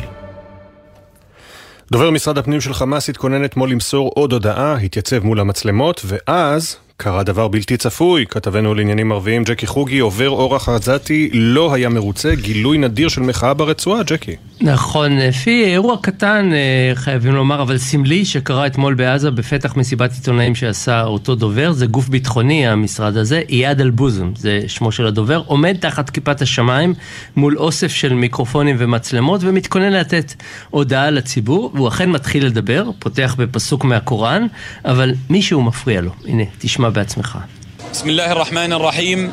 أذن للذين يقاتلون بأنهم ظلموا وإن الله على نصرهم لقدير. أشكيك إلى الله يا حماس. حسبنا الله ونعم الوكيل. تتابع أجهزة وزارة الداخلية والأمن الوطني القيام بواجبها في إسناد المواطنين وتقديم الخدمة لهم. אז גבר בן 40 בערך, אה, לא מישהו מוכר, מגיח מאחורי הדובר, משמיץ את חמאס אה, מול המצלמות, בשידור חי בלי לעשות חשבון. הוא אומר שאלוהים יטפל בחמאס, שאלוהים יעזור. הדובר, דובר משרד הפנים, לא אומר מילה, הבחור מסתלק, ורק אז הוא אה, פותח בדברים שהוא הכין. הוא אומר, משרד הפנים ממלא את חובתו לעזור לאזרחים, ומפרט מהם השירותים, אבל המילים שלו כבר פחות חשובות, כי המפריע תועד וממש גנב את ההצגה. בימים אחרים, אם מישהו היה עושה דבר כזה, הוא היה נעצר במקום, אבל כאן חמאס בלעו את הצפרדע, לפחות לעת עתה. אגב, הפסוק שהוא הקריא, פסוק 39 בסורת אל-חאג', זה מלמול ידוע אה, במצבי קרב. אלה היוצאים עליהם למלחמה, ניתנת להם רשות להשיב, כי נגרם להם עוול, זולימו. כלומר, פתחו עלינו במלחמה, לכן אנחנו נלחמים. חמאס רואים את עצמם קורבן בימים אלה, אה, שתדע. אחרי שאמרנו את כל זה, אה, כדאי לא להסיק מסקנות נמהרות לגבי הציבור. או לגבי איפה שחמאס נמצאים, כי גם אם הציבור הפלסטיני משמיץ אותם לילה ויום, אז הם נלחמים עדיין, ויש אלפי חמושים מתחת לאדמה, צריך לזכור את זה. המבצע הזה אומנם מתקדם, אבל הוא עדיין לא קרוב לסופו. אכן, תודה, ג'קי. תודה לך. רבע לשמונה, העיר אילת הפכה לעיר מקלט, אחרי שרבים מתושבי העוטף פונו או התפנו דרומה והחלו להתרגל למציאות החדשה שבה לא בחרו. הילדים והנוער מקבלים הרבה תמיכה ואהבה, אבל כמעט ואין שרידי שגרה אחרי שנותרו רחוקים מבתי הספר, רגע אחרי החגים, ללא מסגרות. כתבנו שי ישראל ביקר במיזם לנוער בסיכון באילת, שפתח את שעריו לנערות ונערים שנאלצו לעזוב את בתיהם. הגעתי לילד לפני חודש בדיוק, קשה נורא, משעמם, אין תעסוקה. הגעתי למצב שאני כאילו מנסה לברוח מאותה המציאות, לא להיות לבד.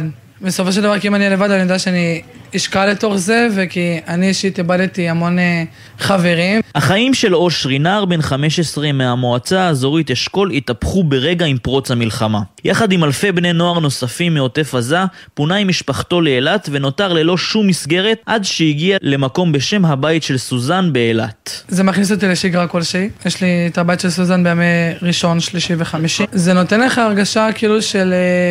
יש תקווה, יש אה, מיליות, יש אנשים שנמצאים איתך פה, שאותה סירה, וזה מכניס אותך למסגרת כלשהי, וזו שגרה, זה מאוד חשוב. המסגרת נותנת מענה בימי השגרה לנוער בסיכון באילת, שמכינים מוצרי קרמיקה, זכוכית וחימר, ומקבלים בתמורה שכר. בעקבות המצב המורכב, בימים האחרונים המסגרת נפתחה גם עבור ילדי העוטף. שוחחנו עם אליה. בהתחלה לא רציתי, אמרתי מאיפה היא נפלה לה, מה היא רוצה ממני? אז uh, באתי לפה באמת עם uh, חברים מהמושב, וראיתי את העבודה.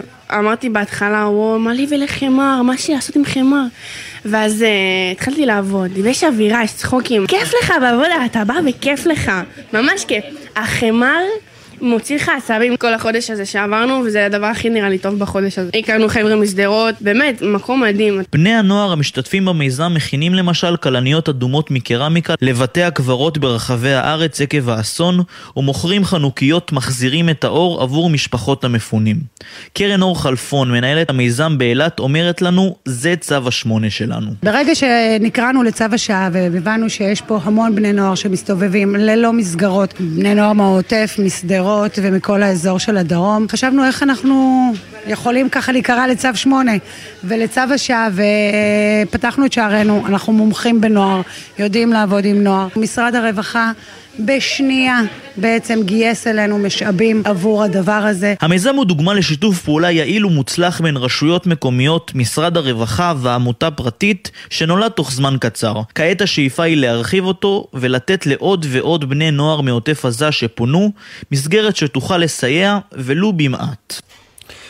מאז פרוץ המלחמה הפך העולם שבחוץ במהירות למקום עוד פחות ידידותי ואפילו לעיתים לא כל כך בטוח עבור יהודים וישראלים. כתבנו המדיני יניר קוזין חוזר אלינו, אתה מפרסם הבוקר שבחברת אמזון בחרו להשאיר קבוצות תכתובות פנימיות שבהן נכתבו מסרי הסתה נגד ישראל על אף בקשת חלק מהעובדים, יניר. שלום כן נכון בדיוק, באמזון יש מה שמכונה אפליקציית Slack, זו אפליקציה פנימית בתוך חברות גדולות, זאת אפליקציה שדומה לוואטסאפ או לטלגרם להעברת מסרים, אבל גם לפרסום אה, של כל מיני מסרים כאלה ואחרים, בשתי קבוצות שנקראים אמזון ערבס ואמזון מוסלם, מפרסמים מאז השבעה באוקטובר אה, מסרי הסתה כמו קללות כלפי ישראל, אה, כל מיני אה, תיאוריות קונספירציות על כך שהטבח בשבעה באוקטובר כלל לא קרה, על כך שישראל מבצעת פשע וטבח בעזה.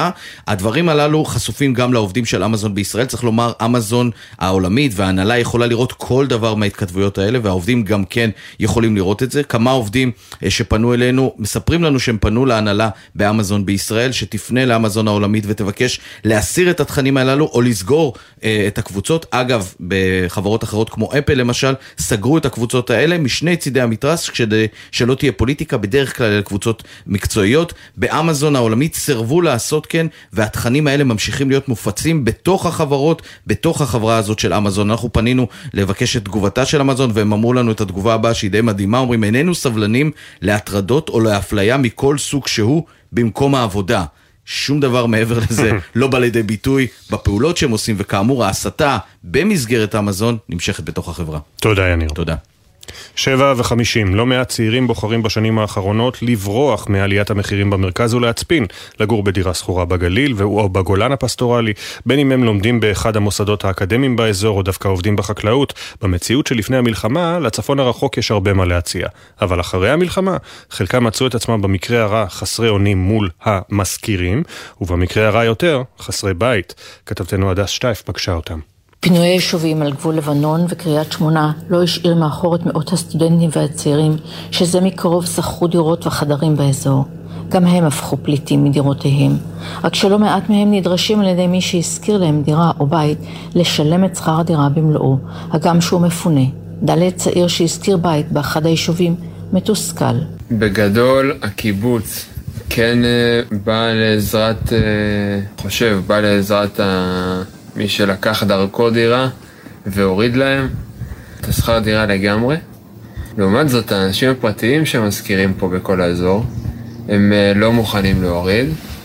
יש כאלה שמורידים קצת, אבל את עדיין משלמת, למרות שאת לא יכולה לגור בנכס. ד' שנאלץ לשלם שכר דירה, למרות שהוא מפונה, מספר למה. לי אישית הוא אמר שהוא עוד משלם משכנתה על הנכס הזה, ושבגלל שהוא משלם משכנתה על הנכס הזה, הוא לא יכול להוריד לי את השכר דירה.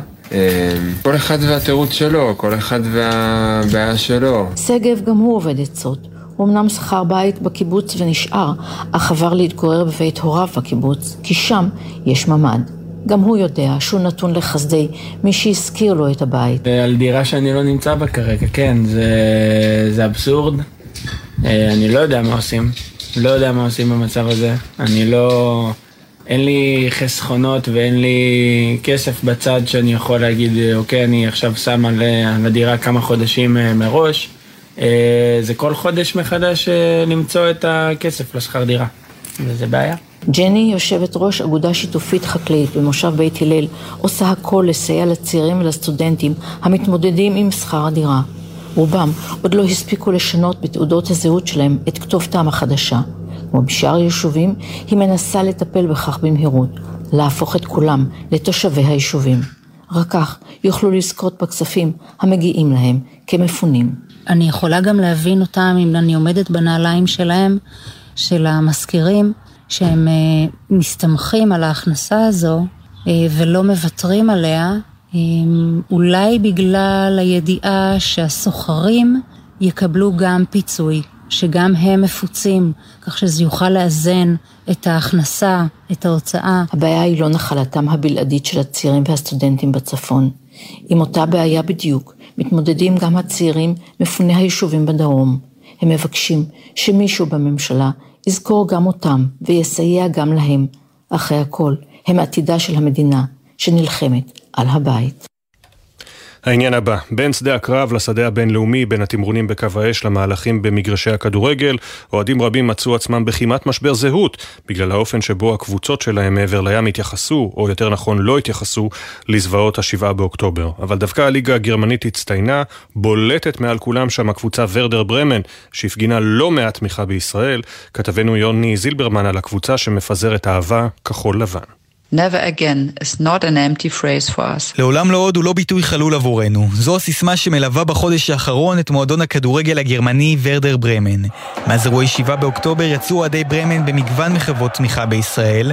אנ קטרין לאופמן, בכירה בהנהלת הקבוצה, מסבירה. Time and again we stand up against antisemitism, racism and discrimination. As a club from Germany, we bear a great social responsibility here. Werder stands for understanding, tolerance, respect and solidarity, even across borders. פעם אחר פעם אנו עומדים נגד אנטישמיות, גזענות ואפליה, אמרה אן והוסיפה, כמועדון גרמני אנחנו נושאים באחריות חברתית כבירה, ורדר תומכת בסובלנות ובסולידריות גם מעבר לגבולותינו.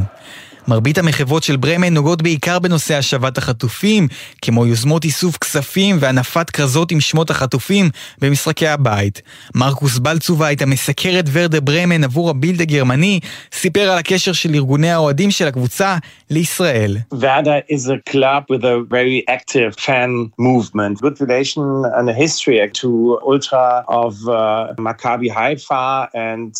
uh, Jerusalem that goes even more to their heart. And they want to show their support. ורדר הוא מועדון עם ארגון אוהדים מאוד פעיל ועם קשרים טובים והיסטוריה לארגוני האולטרס של מכבי חיפה והפועל ירושלים.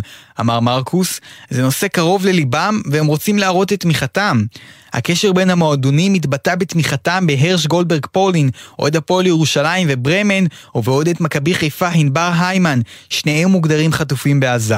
מרקוס מסביר כי התמיכה של המועדון בישראל נובעת גם מכך שהקבוצות בגרמניה, בניגוד לאנגליה למשל, ברובם בבעלות האוהדים עצמם. Germany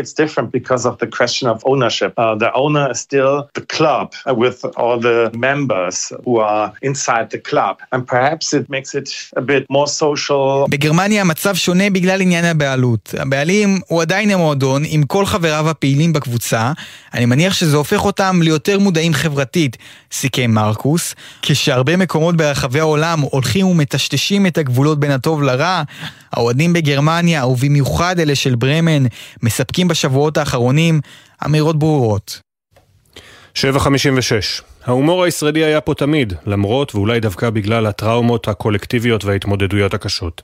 הישראלים תמיד ידעו לנסות להרים את המורל הלאומי, למצוא הפוגות קומיות ולשמור על שפיות בין העורף לקו הלחימה. אז אם מה שמעלה לכם את החיוך על הפנים זה השפם של המילואימניקים או פקודת השגר, הישארו איתנו לכתבה של כרמל אייל, שמצאה ברשתות את הקטעים הכי ויראליים שגרמו לישראלים לצחוק בתוך האבל והצער. 2-3 שדר. קולות המלחמה המוכרים לחיילי צה"ל בשדה הקרב מצאו את דרכם גם לטלפון של כל אחד ואחת מאיתנו כחלק מפסקול הרשתות החברתיות בחודש האחרון.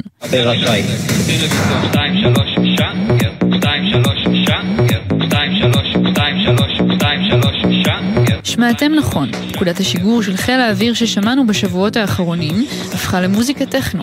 מרוב פופולריות בטיקטוק ובשאר הרשתות החברתיות, מפעיל כלי הטיס המאויש מרחוק שעומד מאחוריה, היה חייב להיחשף. טוב, אולי רק חלקית. שלום לכולם, אני סרן ג', מפעיל כטמ"ם מטייסת 166.